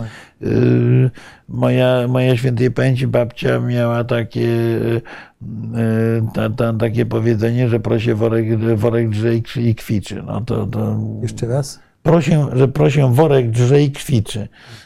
Więc mam, mam takie, takie wrażenie, że po prostu jeżeli się robi coś, co jest może nie eleganckie, a racjonalne, to, to, to lepiej to, to, to, to lepiej może nie, nie krzyczeć głośno. Y, Pani Anna zwraca uwagę, że Ukraina ma jakieś złoża. Y, I, i Tak, tu jeszcze padało w pewnym momencie pytanie też o metale ziem rzadkich, Tak. y, ewentualne złoża litu na Ukrainie, niewykluczone. Y, Natomiast Pani Anno, żadne złoża nikogo jeszcze nie odbudowały, naprawdę. Jak Pani popatrzy y, na mapę złóż y, dóbr mineralnych, wszystkich, od litu, potasu, kobaltu, y, po, aż po ropę, to jakoś prawie nikomu te złoża nic dobrego nie przyniosły. No, na razie jak pączki w maśle żyją emirowie i dość wąskie grupy mieszkańców paru krajów Półwyspu Arabskiego dzięki ropie. Dzięki ropie Rosja się mogła uzbroić, natomiast większość krajów surowcowych żyje w dramatycznej nędzy, na dodatek jeszcze y, pogłębionej przez korupcję elit. No, y, proszę popatrzeć na y, prawie monopolistę w produkcji kobaltu, jakim jest Kongo, żyjący w dzikiej nędzy. Olbrzymie złoża ropy naftowej w y, Nigerii. Y, Jeżeli ktoś y, y, chciałby mieszkać w, w Nigerii, y, to y, serdecznie zapraszam. Połowa, też połowa, kraj żyje w nędzy. połowa ludności Nigerii chce wyemigrować. No więc tak, właśnie. Taki jest według badań. Tak, a dane. przypominam, tej ludności jest 220 milionów już w tej chwili. Znaczy tam były wybory i jeszcze, te nie, jeszcze tam Tak, tak, tak, tak, tak. Były świeże Ale- wybory w Nigerii, ale y, y, najwię, takiego- na, największy, po, posiadacz największych złóż ropy naftowej na świecie, Wenezuela, y, z 40 paroma procentami obywateli poniżej progu ubóstwa i brakami benzyny na stacjach. Y, Turkmenistan, jeden z największych producentów gazu ziemnego na świecie, y, żyjący w nędzy. Wobec tego naprawdę ostatnią rzeczą, która pozwoli się odbudowywać, będą złoża. To, to, to niczego nie załatwia. E, e, Tutaj jeśli chodzi o odpowiedzialność e, Ang- Ang- Angeli Merkel za e, uzależnienie, to już kilka razy mówiliśmy, więc po, powinniśmy e, ten temat, zwłaszcza, że no, dlatego pewnie pani e, przewodnicząca komisji z- Komisji ma, ma Obrony rację, tak, ma. w jakimś sensie ma rację, Tak, ale y, Wszyscy ale- żeśmy na tym korzystali, przypomnijmy sobie. Tak, prawda? no, No, przez tym- lata przewaga konkurencyjna Europy była budowana na taniej, nie tylko Niemiec, całej Europy, była budowana na taniej energii z Rosji. Yy, Cena polityczna za to zapłacona była rzeczywiście potwornie wysoka i myślę, że nie warto tego eksperymentu kontynuować i sądzę, że tutaj nie jestem odosobniony w tej. Pani nam czy zwraca uwagę, żeśmy dotknęli problemu, y, by była trudna sytuacja, pierwotna akumulacja kapitału. No, w Tutaj dalszym pani Marzena Korol zadała e, proste Tak. pytanie, a dlaczego Ameryka ma położyć łapę na ziemiach Ukrainy? A dlatego, że popchnęli ją do tego Amerykanie, Rosjanie. E, Bo to nie jest tak, że Ameryka kładła łapę na ziemiach Ukrainy. Amery Ameryka, podobnie jak Zachód, bardzo umiarkowanie wspierała ukraińskie dążenie do, do tego, żeby być realnie niepodległym krajem. W momencie, kiedy Rosja zaatakowała Ukrainę, istotnie wypchnęła ją w całkowite uzależnienie od Stanów Zjednoczonych, no bo, y, bo bez amerykańskiej broni i wsparcia finansowego Ukraina by nie przetrwała. No, Jest, je, więc jest w jakimś sensie uzależniona, ale jest uzależniona dlatego, że Rosja ją do tego popchnęła. No, y, przepraszam bardzo. To, to, to, to nie jest tak, że Ameryka się pchała składzeniem łapy. Raczej trzeba było tą łapę amerykańską tam ciągnąć na siłę, jeżeli już, y, a nie, a nie, y, nie Ameryka ją kładła. Y, mamy, że Stream powstał przy protestach polskich. Tak, tak było. Tak, dlaczego w Polsce była trudna pierwotna akumulacja kapitału? No dlatego, że go było mało. E, Cały czas jest go mało i przecież to jest, e, rozmawialiśmy o tym z profesorem Mędrzeckim, że to było jedno z głównych nieszczęść również II Rzeczpospolitej. Mogła się też Rzeczpospolita w ogóle wy, wydobyć z, tego, z tej nę- nędzy po prostu przez brak kapitału. No. Tak, no zresztą to, to dokładnie, dokładnie to jest to samo doświadczenie, to doświadczenie, nie wiem, no, yy, właśnie posiadacza biznesu w Polsce i jego odpowiednika, nie wiem, powiedzmy we Francji. no ale to tylko, Gość, który ma we Francji piekarnię, e, odziedziczył tę piekarnię najprawdopodobniej po swoich przodkach. Mają w budynku, który był zbudowany 200 lat temu przez kolejnych jego przodków. E, Ma e, tradycję sprzedaży e, ciągłą od 100 lat i tak dalej, i tak dalej. A jego polski odpowiednik, nawet jeżeli ma większą piekarnię, to prawdopodobnie większość sprzętu ma w leasingu albo na kredyt. Z dumą pisze, że firma istnieje już 3 lata i musi każdego dnia zabiegać o pozyskanie klientów, którzy dla jego odpowiednika francuskiego yy, po prostu przychodzą od pokolenia, bo przychodzą do tej samej piekarni, od, yy, przychodzi, przychodzi rodzice, przychodzą dzieci i, i wiedzą, że tam na rogu dwie ulice dalej jest piekarnia, gdzie się kupuje chleb do domu. Tak. To, to, to jest mm, teoretycznie, nawet jeżeli ten zarobki obu tych piekarzy są takie same, to ten polski, żeby zakumulować to, co ten Francuz już ma, yy, musi pracować yy, jeszcze, całe lata. No, na tym, 4-5 pokoleń musi tak, na, pracować. natomiast y, u nas, proszę Państwa, mieliśmy 18 lat względnego pokoju, nawet 17 tak naprawdę, względnego pokoju w okresie międzywojennym. I mamy, i mieliśmy 30 lat spokoju i pokoju y, w, y, po roku 1989. W obu wypadkach odbudowywaliśmy wszystko z ruin. Więc y, to jest problem z akumulacją kapitału. Tak, ale jest, jest to fundamentalny problem e, Polski. To, co mówisz, dotyczy też polskich rolników, którzy również w stosunku do rolników niemieckich, czy francuskich, czy szw- szwedzkich e, no nie, nie mają e, kapitału, na przykład, żeby przed tym trwać jakiś gorszy okres i tak dalej. Po prostu. I niestety, mm, no, to jest na inny temat na, rozmowa, ale e, brak kapitału jest e, niestety nie jest dobrą rzeczą dla kraju. Polska mogli się z kultury tradycji rosyjskiej, czy tylko powinniśmy ją kontestować Europejczycy? Czy Polska i Polacy mogliby się czegoś nauczyć z kultury? No ja uważam, że niektórzy to się dużo uczą z kultury- rosyjskiej, prawda? To, Tak, no, są tacy, no, na przykład no, no, Nie, znaczy, ja, ja uzależnienie się, sądów na przykład. znaczy, władzy nie, no, ale ja się politycznej. obawiam już tak nawet, e, nawet e, mówiąc, mówiąc trochę, trochę pół żartem, pół serio, że my niestety bardzo dużo z tej kultury i tradycji rosyjskiej cały czas mamy. Pamiętam, że kiedyś świętej pamięci profesor Łebkowski mi tłumaczył, jak rozmawialiśmy właśnie o tych wpływach rosyjskich, zachodniości, wschodniości, y, tłumaczył, że no, y, mówi mi, panie Marku, no ale pijemy wszyscy herbatę w szklankach. No. Yy, A to, to, to nawet nie jest wierzchołek góry nie, lodowej, ale to jest, to jest garstka śniegu na No, tym ja, wierzchołku. ja, ja pracowałem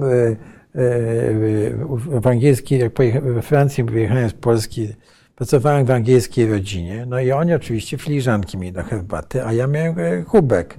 Znaczy mówił szklanka, kubek. On mówi, to w Polsce się pije w szklance czy w kubku herbatę. A, a my w filiżankach mówi, przecież jak to można pić w ogóle herbatę? A ja mu na to powiedziałem, słuchaj, no bo my, Polacy, to my tą tradycję herbaty żeśmy przywieźli z Chin. Yy, I zrobił to Marco Polo. Marco Polo, Polak, rozumiesz? I to była, e, to była hi- historia 200 lat, tam 400 czy 500 lat przed wami, prawda? Gdzie wy...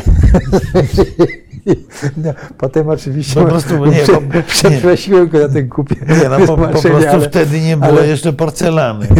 tak, ale wtedy nie było jeszcze porcelany i stąd żeśmy pili herbatę, mówię, w dużych kubkach i to cynowych, mówię, bo, bo Marco Polo przywiózł. Ja mówię, po Marco Polo, Polak, wiesz. tak. Nie, oczywiście. Nie, nie, no oczywiście można żartować, ale, Tak. e, ale, Ale herbata w szklankach oczywiście. Ale nie, ale, Ale- ale- poza herbatą w szklankach naleciałości y, wynikających z zaborów, y, Ale z słuchaj, ale- wpływu ale w kultury rosyjskiej jest bardzo dużo. Wielkopolscy kawę, kawę piją w filiżankach i herbatę też, to wiesz, to ja już na własne oczy widziałem i doznałem tego, jak... A to już coraz bardziej, my też tu pijemy herbatę w filiżankach, natomiast y, to nie jest tylko, to nie tylko kwestia filiżanki, to jest y, również kwestia, no, brutalnie mówiąc, łapówkarstwa, Tak. y, y, pewnej, pewnej niesolidności, klientelizmu. no tak. y, Tej- tego, tego, ta, tego- tego- tego, najprostszej, tych- tych nie, ale na fura- czegoś, fura tam, e, jak to się pyta, e, fura i komura, coś tam, prawda, i tak Skóra, dalej. fura i komura. Skóra, fura i komura, Nie, no, tak, w tak ogóle. To takiej jest, pewnej ostentacji Ostent- życia na pokaz to Tak. akurat jest wschodnie w ogóle, bo, W ogóle tak. no, bo to, to, to, to jest dawniejsze w Polsce. Natomiast y, ja myślę, że jedną z najgorszych rzeczy, które, y, które no. dzieci, które nam rzeczywiście zainfekowali nas, Rosjanie, to jest y, bardzo niedobra kultura urzędnicza. To jest kultura taka czy urzędnicza, czy w ogóle y, okazywania władzy na każdym możliwym szczeblu. To jest w Rosji to jest potwornie irytujące. Babcia klozetowa też ma władzę wydzielenia papieru. Panienka- Recepcjonistka w hotelu, czy kiedyś były etażne, też ma władzę wydania ci ręcznika albo nie. To czasami by bywały sceny w ogóle komiczne dla nas, ale, ale personalnie irytujące. I w Polsce jest dokładnie to samo. W Polsce y, cały czas y, mówi się do, policji, do, mili, do policjanta, panie władzo, prawda? tak. A mówiło się do milicji jeszcze częściej. Nie wiem, czy jakiemukolwiek Anglikowi przyszłoby do głowy, że policjant to jest władza. Policjant to jest sługa obywateli, a nie żadna władza. No to wiesz, On ma ale, pomóc. Ale, ale weźmy, wybie, wy- wybieramy posłów, tak? I teraz jak, co ja obserwuję na wsi, poseł, który powinien przyjeżdżać, tak jak Churchill jeździł do, do swoich wyborców, tak? I się tłumaczył tam, bo to był nakaz partyjny i często e, został e, obrzucony jajami, czy dostał parasolką, prawda? Bo jak mu się nie podobało wyborców, to jak nasz poseł przyjeżdża do swojego, to, to jest, rozumiesz, świta, to rozumiesz, ludzie się tłoczą, bo przyjechał pan poseł. Kurde, przecież ten człowiek pracuje e, dla nas, rozumiesz? I właśnie ten klientelizm i ta, ta władza, to jest coś, jest ta ustawa o posłach, która mówi, jakie są jego powinności. Nikt, no, No, ale to, nie to jest, to, już, to jest mamy- coś, musimy- to jest coś, co na przykład y, tłumaczył Leszek Balcerowicz, jak wprowadzaliśmy PIT-y. Mhm. Czyli y, ten dok, każdy musiał wypełnić dokument podatkowy. Mhm. Y, Obecna władza to wycofała i oczywiście z punktu widzenia obywatela, urząd wypełnia, obywatel właściwie nie musi nawet tego widzieć. I oczywiście z punktu widzenia obywatelstwa jest to dużo wygodniejsze. Natomiast Balcerowicz tłumaczył, że on chce, żeby Kowalski wiedział, ile płaci podatku, po to, żeby w momencie, jak go zatrzyma policjant czy Straż Miejska, mógł mu powiedzieć: Panie, w tym miesiącu ja panu zapłaciłem pensję. Ja panu zapłaciłem pensję, bo ja zapłaciłem tyle podatku, że pan wziął właśnie te, te, te pieniądze i pan z nich żyje. Pan jesteś od tego, żeby. Stosować się do żeby, prawa. żeby ale generalnie, mi żeby, ten. żeby mi pomóc, a nie mi utrudniać życie. Nie polować na mnie w krzakach za Tak, to, to, jest, to, to jest głęboko posunięta sowietyzacja myślenia, czy ros, rusyfikacja myślenia, bo Rosjanie tutaj, y, Sowieci tutaj szli tropem tradycji rosyjskiej. Tych, y, to, czego się nauczyliśmy, niestety jest głównie niedobre. Słuchaj, bo, e, ma- Tak, to człowiek Xboxa, który pisze ze Stanów, powiada dość wsparcia dla Ukrainy z Ameryki, Stany mają swoje problemy. Otóż, szanowny, e, Będą miały jeszcze większe. bardzo aktywny e, kolego dyskutancie, e, jak nie będą wspierać Ukrainy, będą miały jeszcze więcej problemów. Elita amerykańska to wie, dlatego Ukrainę wspiera ogromnymi pieniędzmi. To jest, to jest prawda, że amerykańskiego podatnika wsparcie dla Ukrainy kosztuje bardzo dużo. E, Czyli e, mm, żeby rozwiązać problemy amerykańskie, trzeba finalnie rozwiązać problem rosyjski. Y, I tyle. No, No to ni, ni, niestety często tak bywa. Tutaj skąd Unia weźmie metale ziem rzadkich na, przepraszam, na elektryki? Z Chin bierze w tej chwili z Chin 70% wszystkich y, y, ogniw y, no, akumula- akumulatorowych pochodzi z Chin, w całym świecie. Natomiast Szwedzi wykryli jakieś. Y, Odkryto w złoże. Szwecji, są ogromne zasoby metali ziem rzadkich na Grenlandii, są najprawdopodobniej w Afryce i tak dalej, i tak dalej, więc nie musimy brać z Chin, bo to, było, to jest tak samo, jak bardzo długo tłumaczono, że no, gaz musimy brać z Rosji, bo nigdzie go nie ma. Ropę musimy brać z Rosji, bo jej nigdzie nie ma. Okazuje się, że jest w dziesiątkach miejsc poodkrywano tę ropę i gaz i można, y, i można je stamtąd brać, więc nie jest konieczne branie z Chin. To, to, to jest nasza wygoda i, y, i w jakimś sensie nasza hipokryzja, ponieważ y, oczywiście y, zamiast dewastować przyrodę u siebie, y, to wolimy, żeby Chińczycy zdewastowali u siebie i bierzemy od nich za małe pieniądze stosunkowo, ale to nas uzależnia. Jest o, o tym różnica w wyprawach innych. No tak było, no ale to nie, niczego e, nie zmieni. Nie, nie, Tak, tutaj, nie świadczy, no bo to po, miały inny charakter te wizyty. No.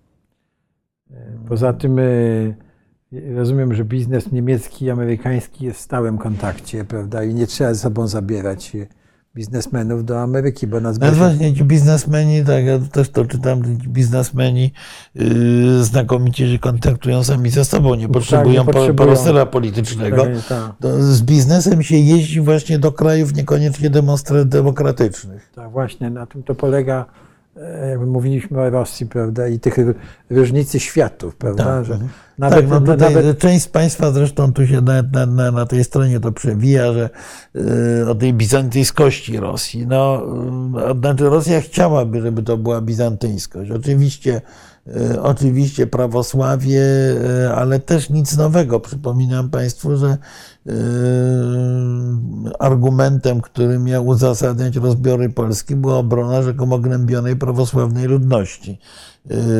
Więc tutaj w- to nie jest wpływ na kulturę orto- kościoła yy, prawosławnego Bułgarii, Grecji, skądinąd najważniejsza w, tym, w tej układance w tej chwili jest Gruzja, dla której, yy, dla której kościół prawosławny jest yy, kulą u nogi w wyzwalaniu się spod wpływów rosyjskich, ale, ale to, to nie jest bizantyńsko. I rzeczywiście ta cała historia z księżniczką Zofią Paleolog i tak dalej, y, to, to, to, to, to jest historia to, to jest historia zabawna.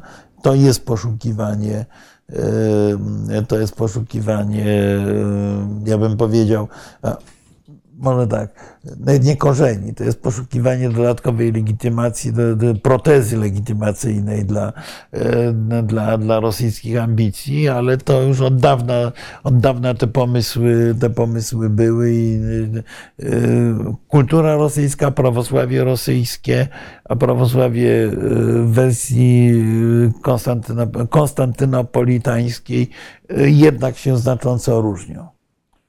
I pozdrawiamy Panią Anno. To, e, dziękujemy za pozdrowienia z, z Mewsburga. A jest tutaj, że Australia jest, jest e, bat na Chiny. E, no nie, to, to, to znowu to tutaj to, mamy, zdaje się, fragment dyskusji, tak. którym... Ale zwróćmy uwagę, że relacje między Australią a Chinami się poprawiają, prawda, po, po drugim po długich e, embargu ze strony Chin. No, ja nawet znaczy kupowałem po... jakiś czas wino australijskie, no po to właśnie, żeby, pomóc. No skądinąd wina australijskie są bardzo porządne. Bardzo porządne, tak. Ale, ale cały czas, e, cały czas to spór, znaczy spór australijsko-chiński jest sporem znowu fundamentalnym. Australia dokonała wyboru strategicznego pod tytułem Stany Zjednoczone, więc ten konflikt będzie. E, z tymi Niemcami i Francją to ja bym po pierwsze mi nie sklejał, po drugie to jest, to, to, to, to, to jest bardzo różnie z tym, z tą ich swoją polityką, która stoi w opozycji do USA. Trochę stoi, ale, ale Władimir Władimirowicz Putin robi bardzo dużo, żeby nie stała. Znaczy, bądźmy szczerzy, im większe jest zagrożenie ze strony Rosji, tym bardziej Europa potrzebuje Ameryki, ponieważ na razie y, militarnie i strategicznie obronić się sama nie potrafi. Y, więc y, im głośniej tupie Putin, tym mniejsze pole manewru mają kraje europejskie w relacjach z Ameryką. Ja tylko przypomnę tutaj, bo ciągle mówimy o Francji, Stanach Zjednoczonych, że Francja nawet w czasach de Gaulle'a, kiedy była poza strukturami wojskowymi NATO, w krytycznych sytuacjach, takich jak kryzys y, kubański, zawsze stawała tak, twardo po stronie i to. E, no nie, bo ta cała, ta cała polityka de Gaulle'a e, to było leczenie francuskich bolów fantomowych po utracie no, Algierii. No i a teraz, wojny światowej. Tak, a teraz to jest już takie właśnie udawanie, że Francja jest yy, supermocarstwem, podczas kiedy no. Francja jest. Francuzi mają poczucie i słusznie, że są ważnym krajem, tak, w wielkiej kulturze i tak dalej, i tak dalej. No, nie można im tego odmówić przecież. Tak, no, no, zachowują się jakby byli jeszcze ważniejszym i rzeczywiście bywa to irytujące dla, dla Najgorsze jest to, że nie umieją żartować z siebie, wiesz, tak jak Brytyjczycy, nawet Niemcy trochę potrafią, ale zależy jeszcze gdzie, no bo może w Prusach mniej. Ale... Hmm. Dobrze, jedziemy dalej. O, tutaj mamy rzecz. Ameryka już czasów Trumpa zaczęła atakować Chiny, kiedy zobaczyła, że nawet Izrael zaczął kupować chińskie juany jako walutę rezerwową. No, no zgoda, no, no po prostu Chiny są, Chiny są e, strategicznym rywalem dla Stanów Zjednoczonych, rzeczywiście są wyzwaniem i dla Stanów Zjednoczonych, i dla Europy tak naprawdę, dla świata zachodu. Yy, I to, jak sobie z nim poradzimy, będzie rzeczą absolutnie kluczową dla, dla przyszłości całego świata zachodniego, bo Zachód nie musi dominować, a dominuje w świecie cały czas, ale yy, nie musi i wtedy będzie się czuł wyjątkowo źle. Scholz pojechał do Chin z tymi, proszę Państwa, dlatego że po prostu yy, gospodarka niemiecka po odcięciu e, tej, tego ropy i gazu i, i, rosyjskiego, no zaczęła być zagrożona, więc tak działa przywódca państwa. No, moje, moje państwo pierwsze, te, znaczy najważniejsze, tak? tak? No. I to, to już wiele razy o tym mówiliśmy. Niemiec z Chinami jest y, groźna dla niemieckiego przemysłu, y, natomiast w krótkim, w krótkim terminie jest czynnikiem istotnie, y, istotnie stabilizującym niemiecką gospodarkę. Znaczy, w krótkim dystansie przynosi duże zyski, w dłuższym dystansie może przynieść wielką klapę. Yy, Niemcy to wiedzą, ale oczywiście krótkoterminowy zysk jest zawsze bardziej atrakcyjny. My będziemy jedli robaki, a oni będą jedli mięso. No tak, no. Y, No to zaczyna się znowu. ten- Tak, no nie, no, ro- robaki, robaki to jest zabawna historia, no ale. Tak, już dobrze, nie zajmujmy się tym, bo y, krewetki to też są robaki, jasne. Znaczy nie, y, przykładem kopii auta jest choćby Opel i Vauxhall, No. Y, ale kopii jakiej, bo tu, tu nie, nie, Nie. bardzo rozumiem. Nie, że to. Vauxhall jest No skopiowany. nie, Vox, znaczy Vauxhall nie jest skopiowany, jest, jest, jest, jest Oplem z inną nazwą. No inną nazwą. Na rynku, Amery- na rynku brytyjskim. No Nawet to... jest tak zbudowany, że Nie, to jest ten sam. No, po wymienia się części między nimi, tak, jest to sam Nie, to, samochód. to nie, to jest dokładnie ten sam samochód, nawet mają te same nazwy po odwrotnej stronie kierownicy tylko. W Niemczech dostrzeżono, że chińskie dążenie do dostania giganty produkcji samochodów elektrycznych No owszem, dostrzeżono. dostrzeżono. Szwajcaria rozwinęła swoją na tym, że kupuje i wydobywa tanio. Ehm, No, trochę też, ale myślę, ale nie że, tak dużo. my- myślę, że ta- ta- tajemnica szwajcarskiego bogactwa jest dużo głębsza. Nie na się tak na robaki, ja też się piszę na Tak. robaki. Pan, pani Krystyno, także. Sztama. Yy, Poza tym, yy, już, nie- dobra, nie, nie chcę tej dyskusji, ale Nie, nie, nie, chodzi no, o no, nie, bezpieczeństwo Nie żywnościowe. no, też. robaki no, to, za- to jest zabawna pseudodyskusja, ale okazuje się, że to się dobrze sprzedaje rzeczywiście. Tak. Yy, mamy tutaj coś ciekawego. No jedźmy dalej, tu, nie, tu chyba nie, nie ma żadnych. A tu, teraz, teraz, są, teraz mamy stronę z robakami.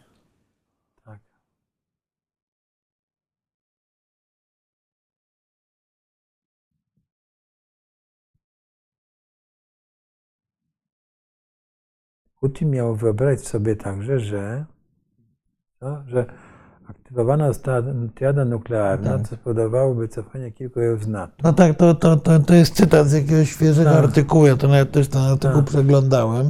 Yy, Znaczy rzeczywiście yy, yy, to państwo stwierdzi, że Putin to głupek. Nie. Natomiast ja bym powiedział, że Putin jest politykiem głęboko przegranym. Bo Putin przychodząc do władzy, przychodził yy, po, po to, żeby zmodernizować Rosję. Ta modernizacja Rosji mu nie wyszła i od roku mniej więcej 2004, czyli pomarańczowej rewolucji na Ukrainie, zamiast modernizacji mamy imperializację polityki rosyjskiej i y, przejście do y, polityki tworzenia zagrożenia militarnego. Y, Ponieważ y, no, w rosyjskim myśleniu o, o państwie rzeczywiście jest coś takiego, że Rosja e, rozwija się poprzez ekspansję terytorialną. To oni mają to głęboko zakodowane w głowie. E, Więc e, jeżeli nie mógł zbudować zachodu w Rosji, bo mu się nie udało, bo się zderzył z korupcją, bo się zderzył z pewnym marazmem społecznym i tak dalej, i tak dalej, to jest długa historia, no to wtedy pozostało budowanie armii, ekspansja zewnętrzna i, i taki twardy XIX-wieczny imperializm podbojów. No i, i, i to realizuje, więc to nie jest głupek. Yy, Natomiast oczywiście yy, ten, ten tekst, że Rosja, yy, zająwszy Ukrainę, grożąc innym krajom, yy, yy, on to nam się w, tym, w tym przecieku rzekomym z FSB pojawia się, że przecież Zachód nie, nie zareaguje, jak zbombardujemy Warszawę. Yy, no to jest takie, takie myślenie, które jest myśleniem ufundowanym na e, własnym micie o gigantycznej potędze militarnej. No, w momencie, kiedy ta potęga militarna sprawdziła się negatywnie na Ukrainie, e, to e, cała ta opowieść e, jest e, po prostu bzdurą. Natomiast realne jest rzeczywiście to, że gdzieś nad głową wisi nam zagrożenie nuklearne, większe niż kiedykolwiek. I ja myślę, że Putin nie jest głupkiem, tylko jest człowiekiem po pierwsze chorym na chorobę wszystkich dyktatorów, czyli otoczonym przez pochlebców i sykofantów, którzy mówią mu to, co on chce usłyszeć. I on podejmuje decyzje na podstawie kompletnie nieprawdziwych przesłanek. Podjął decyzje skrajnie błędne i wszystkie jego marzenia o ekspansji rosyjskiej, o imperium rosyjskim, o wielkości rosyjskiej, o modernizacji rosyjskiej, o Rosji, która miała być przykładem dla całego świata, posypały się w gruzy. No, on chciał być drugim Piotrem I.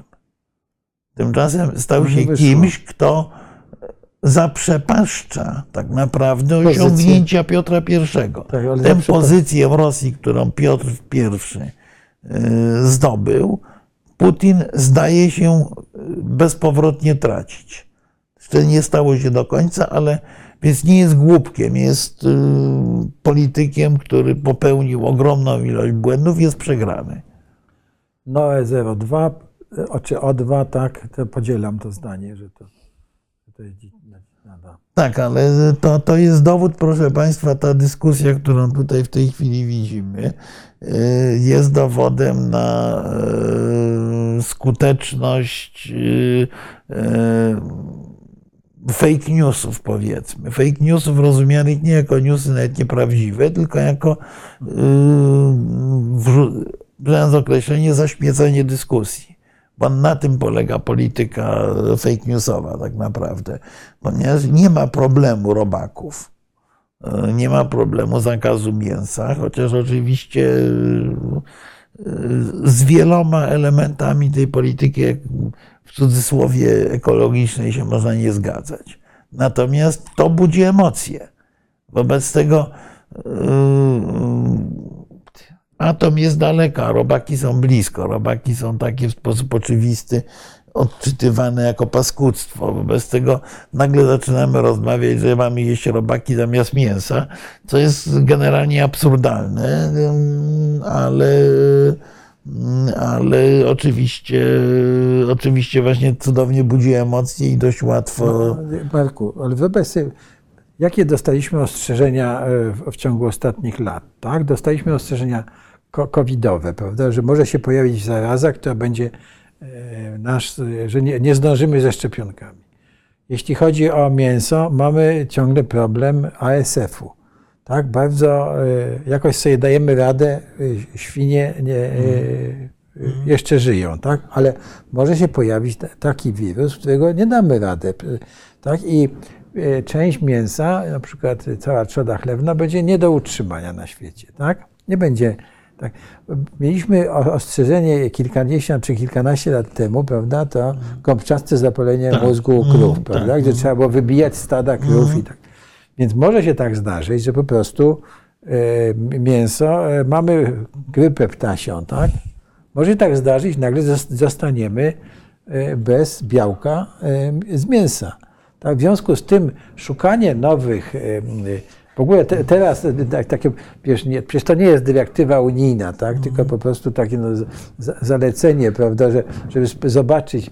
Więc szukanie nowych źródeł wyżywienia świata, którego ludność rośnie, tak, jest po prostu no, bardzo odpowiedzialnym tak. zajęciem no, na miłość boską. No, nie, zresztą, no, no, to tak samo. E, e, przypominam, że szarańcze w, w cukrze jedli już starożytni, traktowali jako, jako smakołyk. Tak, tak. Więc tam, no, no, chyba w miodzie, nawet, a nie w cukrze, no nieważne.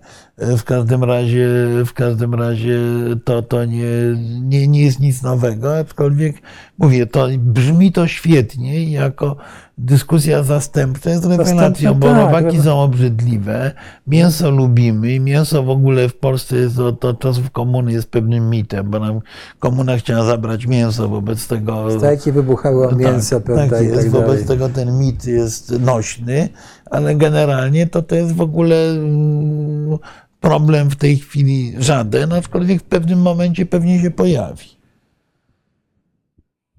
Nie Tak, W no, polskim interesie nie leży to jest, jeszcze mamy 5 minut, proponuję, żebyśmy Tak. nie eskalacji nuklearnej, no tak? Więc y, Maciej e, Krok. Znaczy, brutalnie mówiąc, w polskim pewnie nie, bo jesteśmy za blisko.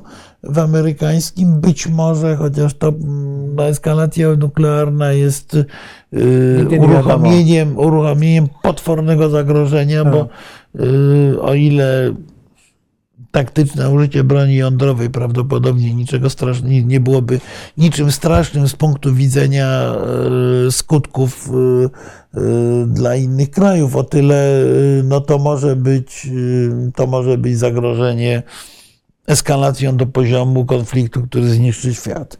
tutaj mamy znowu ten temat samochodów spalinowych, które nie będą mogły być tam produkowane w niektórych krajach w roku 2035. Znaczy, no, w Unii Europejskiej nie, ma, nie Ale- tylko produkowane, mają być nierejestrowane. Mnie Tak. mi się to nie podoba. Y, To, co mówiliśmy o y, IRA. Prawda, że Unia Tak. Europejska próbuje zmiany wymuszać dyrektywami, a Amerykanie próbują wy, y, doprowadzać do nich, stymulując działania pozytywne. Otóż ja bym zdecydowanie wolał, żeby zamiast zakazu y, był na przykład rozsądny system dopłat do samochodów elektrycznych, plus y, stworzenie y, porządnej infrastruktury do, do, do ich użytkowania, bo na razie y, użytkowanie samochodu elektrycznego poza miastem jest męczarnią po prostu. Męczarnią, poza tym y, na przykład nasz system energetyczny, to ja nie wiem, jak to wytrzyma. Jak Nie, no nie wytrzyma, nie nie, nie wytrzyma, Ale, ale chciałem, ja tylko chciałem przy tej okazji zwrócić uwagę, że to jest nie tylko Unia Europejska, prawda, bo e, e, niektóre stany, e, stany w, w Ameryce, w Stanach Zjednoczonych Tak, no, też Kalifornia na przykład. wprowadziły sobie, te, kilka krajów unijnych wprowadziło 5 lat wcześniej, 2030, o ile pamiętam dobrze, to Norwegia.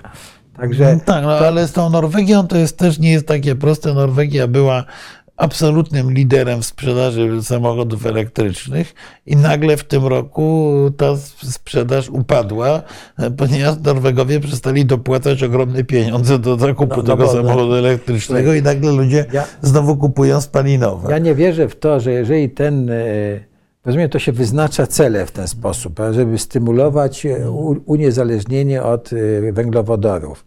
Co mówiliśmy o zagrożeniach na Bliskim Wschodzie. W No tej tak, chwili ale- wojna na Bliskim Wschodzie oznacza, że Europa zostaje w zasadzie bez węgl- węglowodorów. No i będzie co? Będzie e, wprowadzała, więc albo zostanie wtedy Rosja, prawda? Jak będzie, jak, się, jak wybuchnie wojna na Bliskim Wschodzie, nie będzie, no, no tak, albo z, szansą na przyszłość, no są samochody e, elektryczne, czy jakieś inne, nie wiem co wymyślą i to jest stawianie celów pewnych, żeby... i to- Nie, no ale nie, to nie jest podoba. stawianie celów, bo to jest rzeczywiście próba wymuszenia.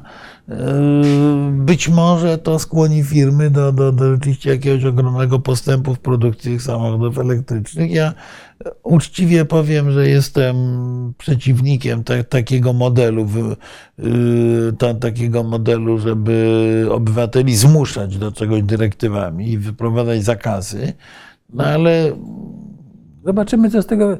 Znaczy, ja już nie, pewnie nie zobaczę. Nie wiem, czy my zobaczymy, prawda? Bo 35 rok to jest trochę tak, ale. no tak. no. Ale, ale e, w zasadzie mógłbym, mógłbym machnąć ręką i powiedzieć, a mi to już wszystko jedno. tak, ale, Tak, ale- ale no nie, no, Nie, no ale jest to, jest, jest, jest to, jest to Ciekawe, rzeczywiście ciekawe. nie, nie, niedobre. jak, jak się nie uda, no to na pewno tak jak będzie z elek- elektrowniami atomowymi, prawda? Trzeba będzie przywrócić i tyle, no.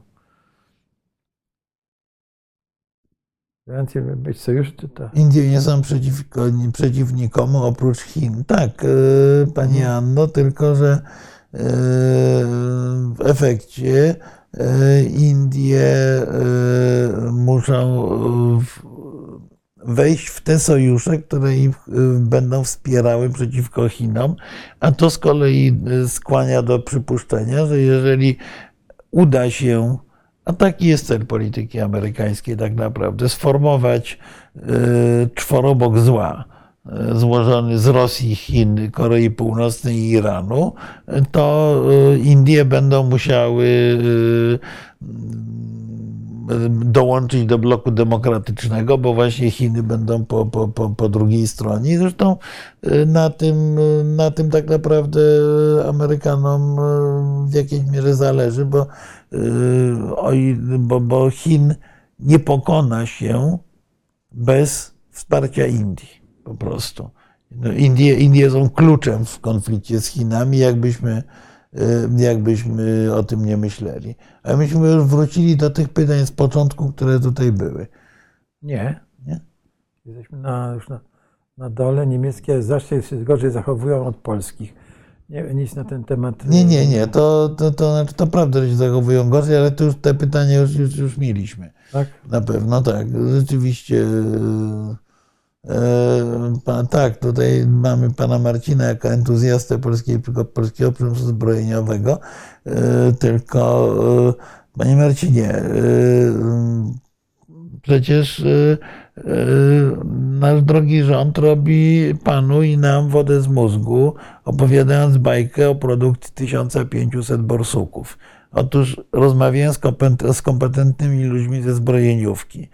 E, na razie jesteśmy w stanie wytworzyć od 15 do 50 borsuków rocznie, e, a rząd ogłasza, że będzie 1500. No więc e, po 30 latach to raczej nie będzie nowoczesny sprzęt.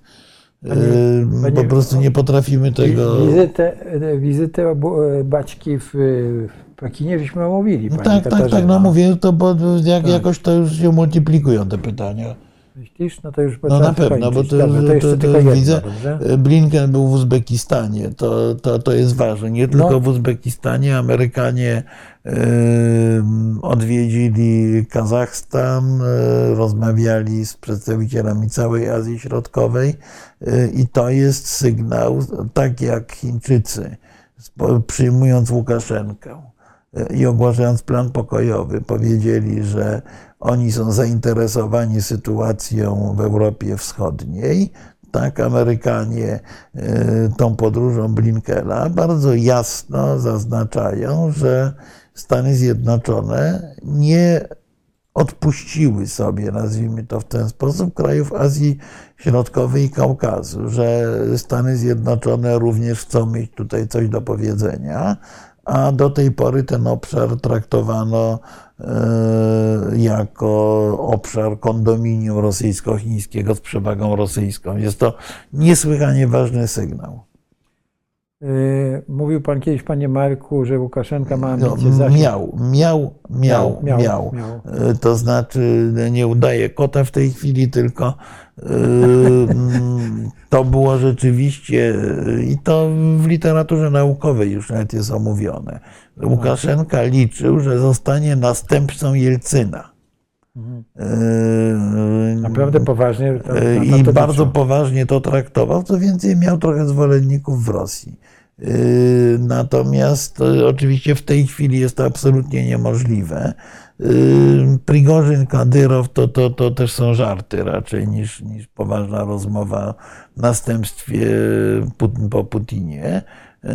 Po Putinie będzie albo Putin B, czyli ktoś ze, ze struktur siłowych, czy będzie na pewno ktoś wyłoniony przez struktury siłowe, albo znowu były kagiebista i nie żaden Prigorzyn, nie, nie, nie, nie żaden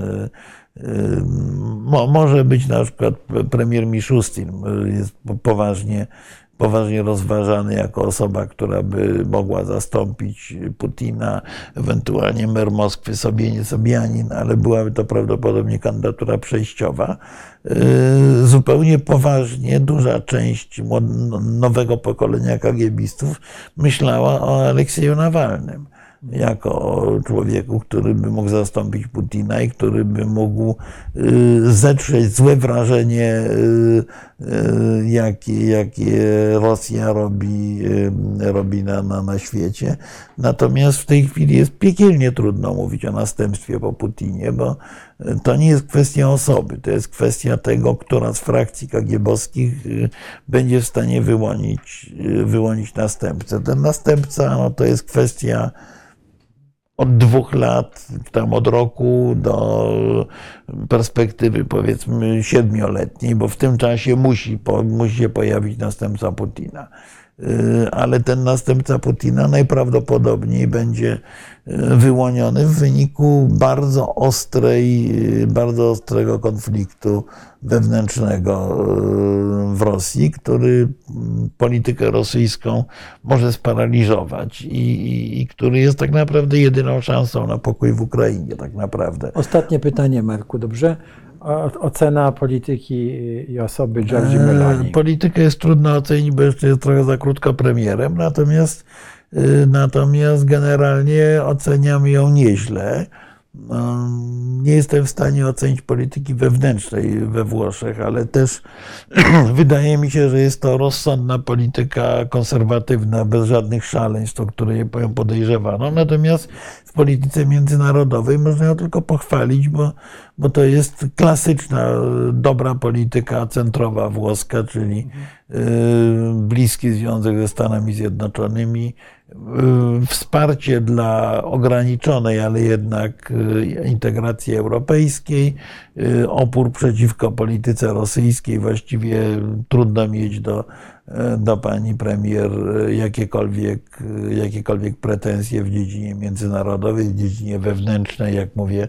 Nie Zobaczymy. jestem w stanie ocenić, ale jest to dość krótki Ale, dystans ale w czasowy. każdym razie po- potwierdzenie No w każdym jest, Unii jest zdecydowane. Tak, w każdym razie y, na pewno jest kobietą, która potrafiła nałożyć na razie uzdę y, dwóm dość narowistym koniom, które razem z, nim ciąg, razem z nią ciągną wózek włoski, czyli Berlusconiemu i Salviniemu, co samo w sobie dobrze świadczy jej No umiejętnościach. i jednego, jednego z ministrów, już nie pamiętam nazwiska, jednego z ministrów, który w ogóle przesunęła w ogóle z, z ministra spraw wewnętrznych na jakieś stanowisko mniej, mniej znaczące, także skonstruowała rząd, tak jakby chciała dać do e, sygnał, że po prostu Włochy zostają e, e, odpowiedzialny i, tak powiem e, Tak. mocnym członkiem Unii Nie, nie, nie. Europejskiej. No tutaj to, to ona wy- wyraźnie, wy- wyraźnie I pojechała do Kijowa Tak, też. e,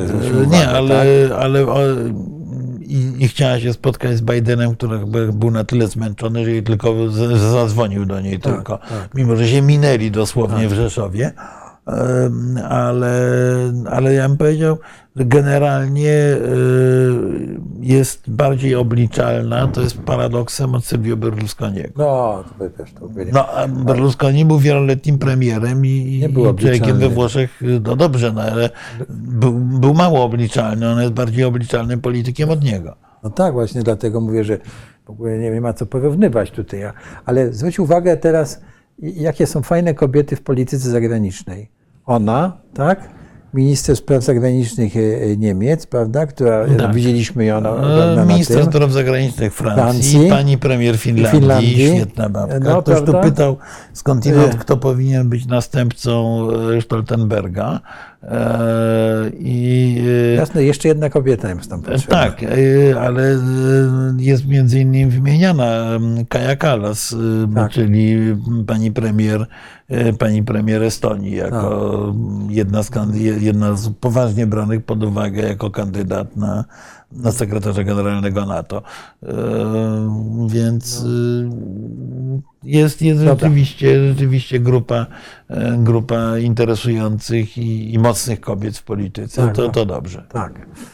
I męż, jak to się mówi, dam stanu, tak? Tak się chyba tak, Tak, tak, tak, tak, tak, tak, tak. Dobrze, proszę Państwa, bardzo Państwu dziękujemy za to, że Bardzo Państwo ciekawe byli. pytania, potwornie niebywale dynamiczną dyskusję. Dynamiczna dyskusja. Nie wiem, czy sprostaliśmy. Znaczy, e, wydaje mi się, że sprostałeś, no ale.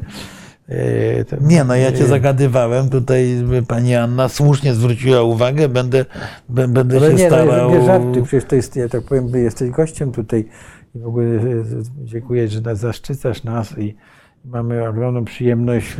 No, tak mówię, robimy to dla, dla, nie tylko dla własnej przyjemności, ale też uważamy, że jest potrzeba takich dyskusji, jakim z Państwem, z państwem prowadzimy. Proszę Państwa, jeszcze raz proszę zajrzeć i ewentualnie wesprzeć nas e, w różny sposób. E, Bardzo Państwu dziękujemy i jak premier Islandii jeszcze nam ktoś tak Tak. przypomina, tak. E, I proszę Państwa, do zobaczenia za tydzień. Dobrze? I tak jak mówię, bardzo dziękujemy Państwu za Bardzo dziękujemy. za Widzę, że tutaj, e, widzę, że tutaj e, jest e, e, silny, e, silny e, fan klub pani Annaleny Berbok. E, Rzeczywiście no, bardzo dobrze się prezentuje jako, jako minister spraw zagranicznych Niemiec. Dziękujemy Państwu bardzo.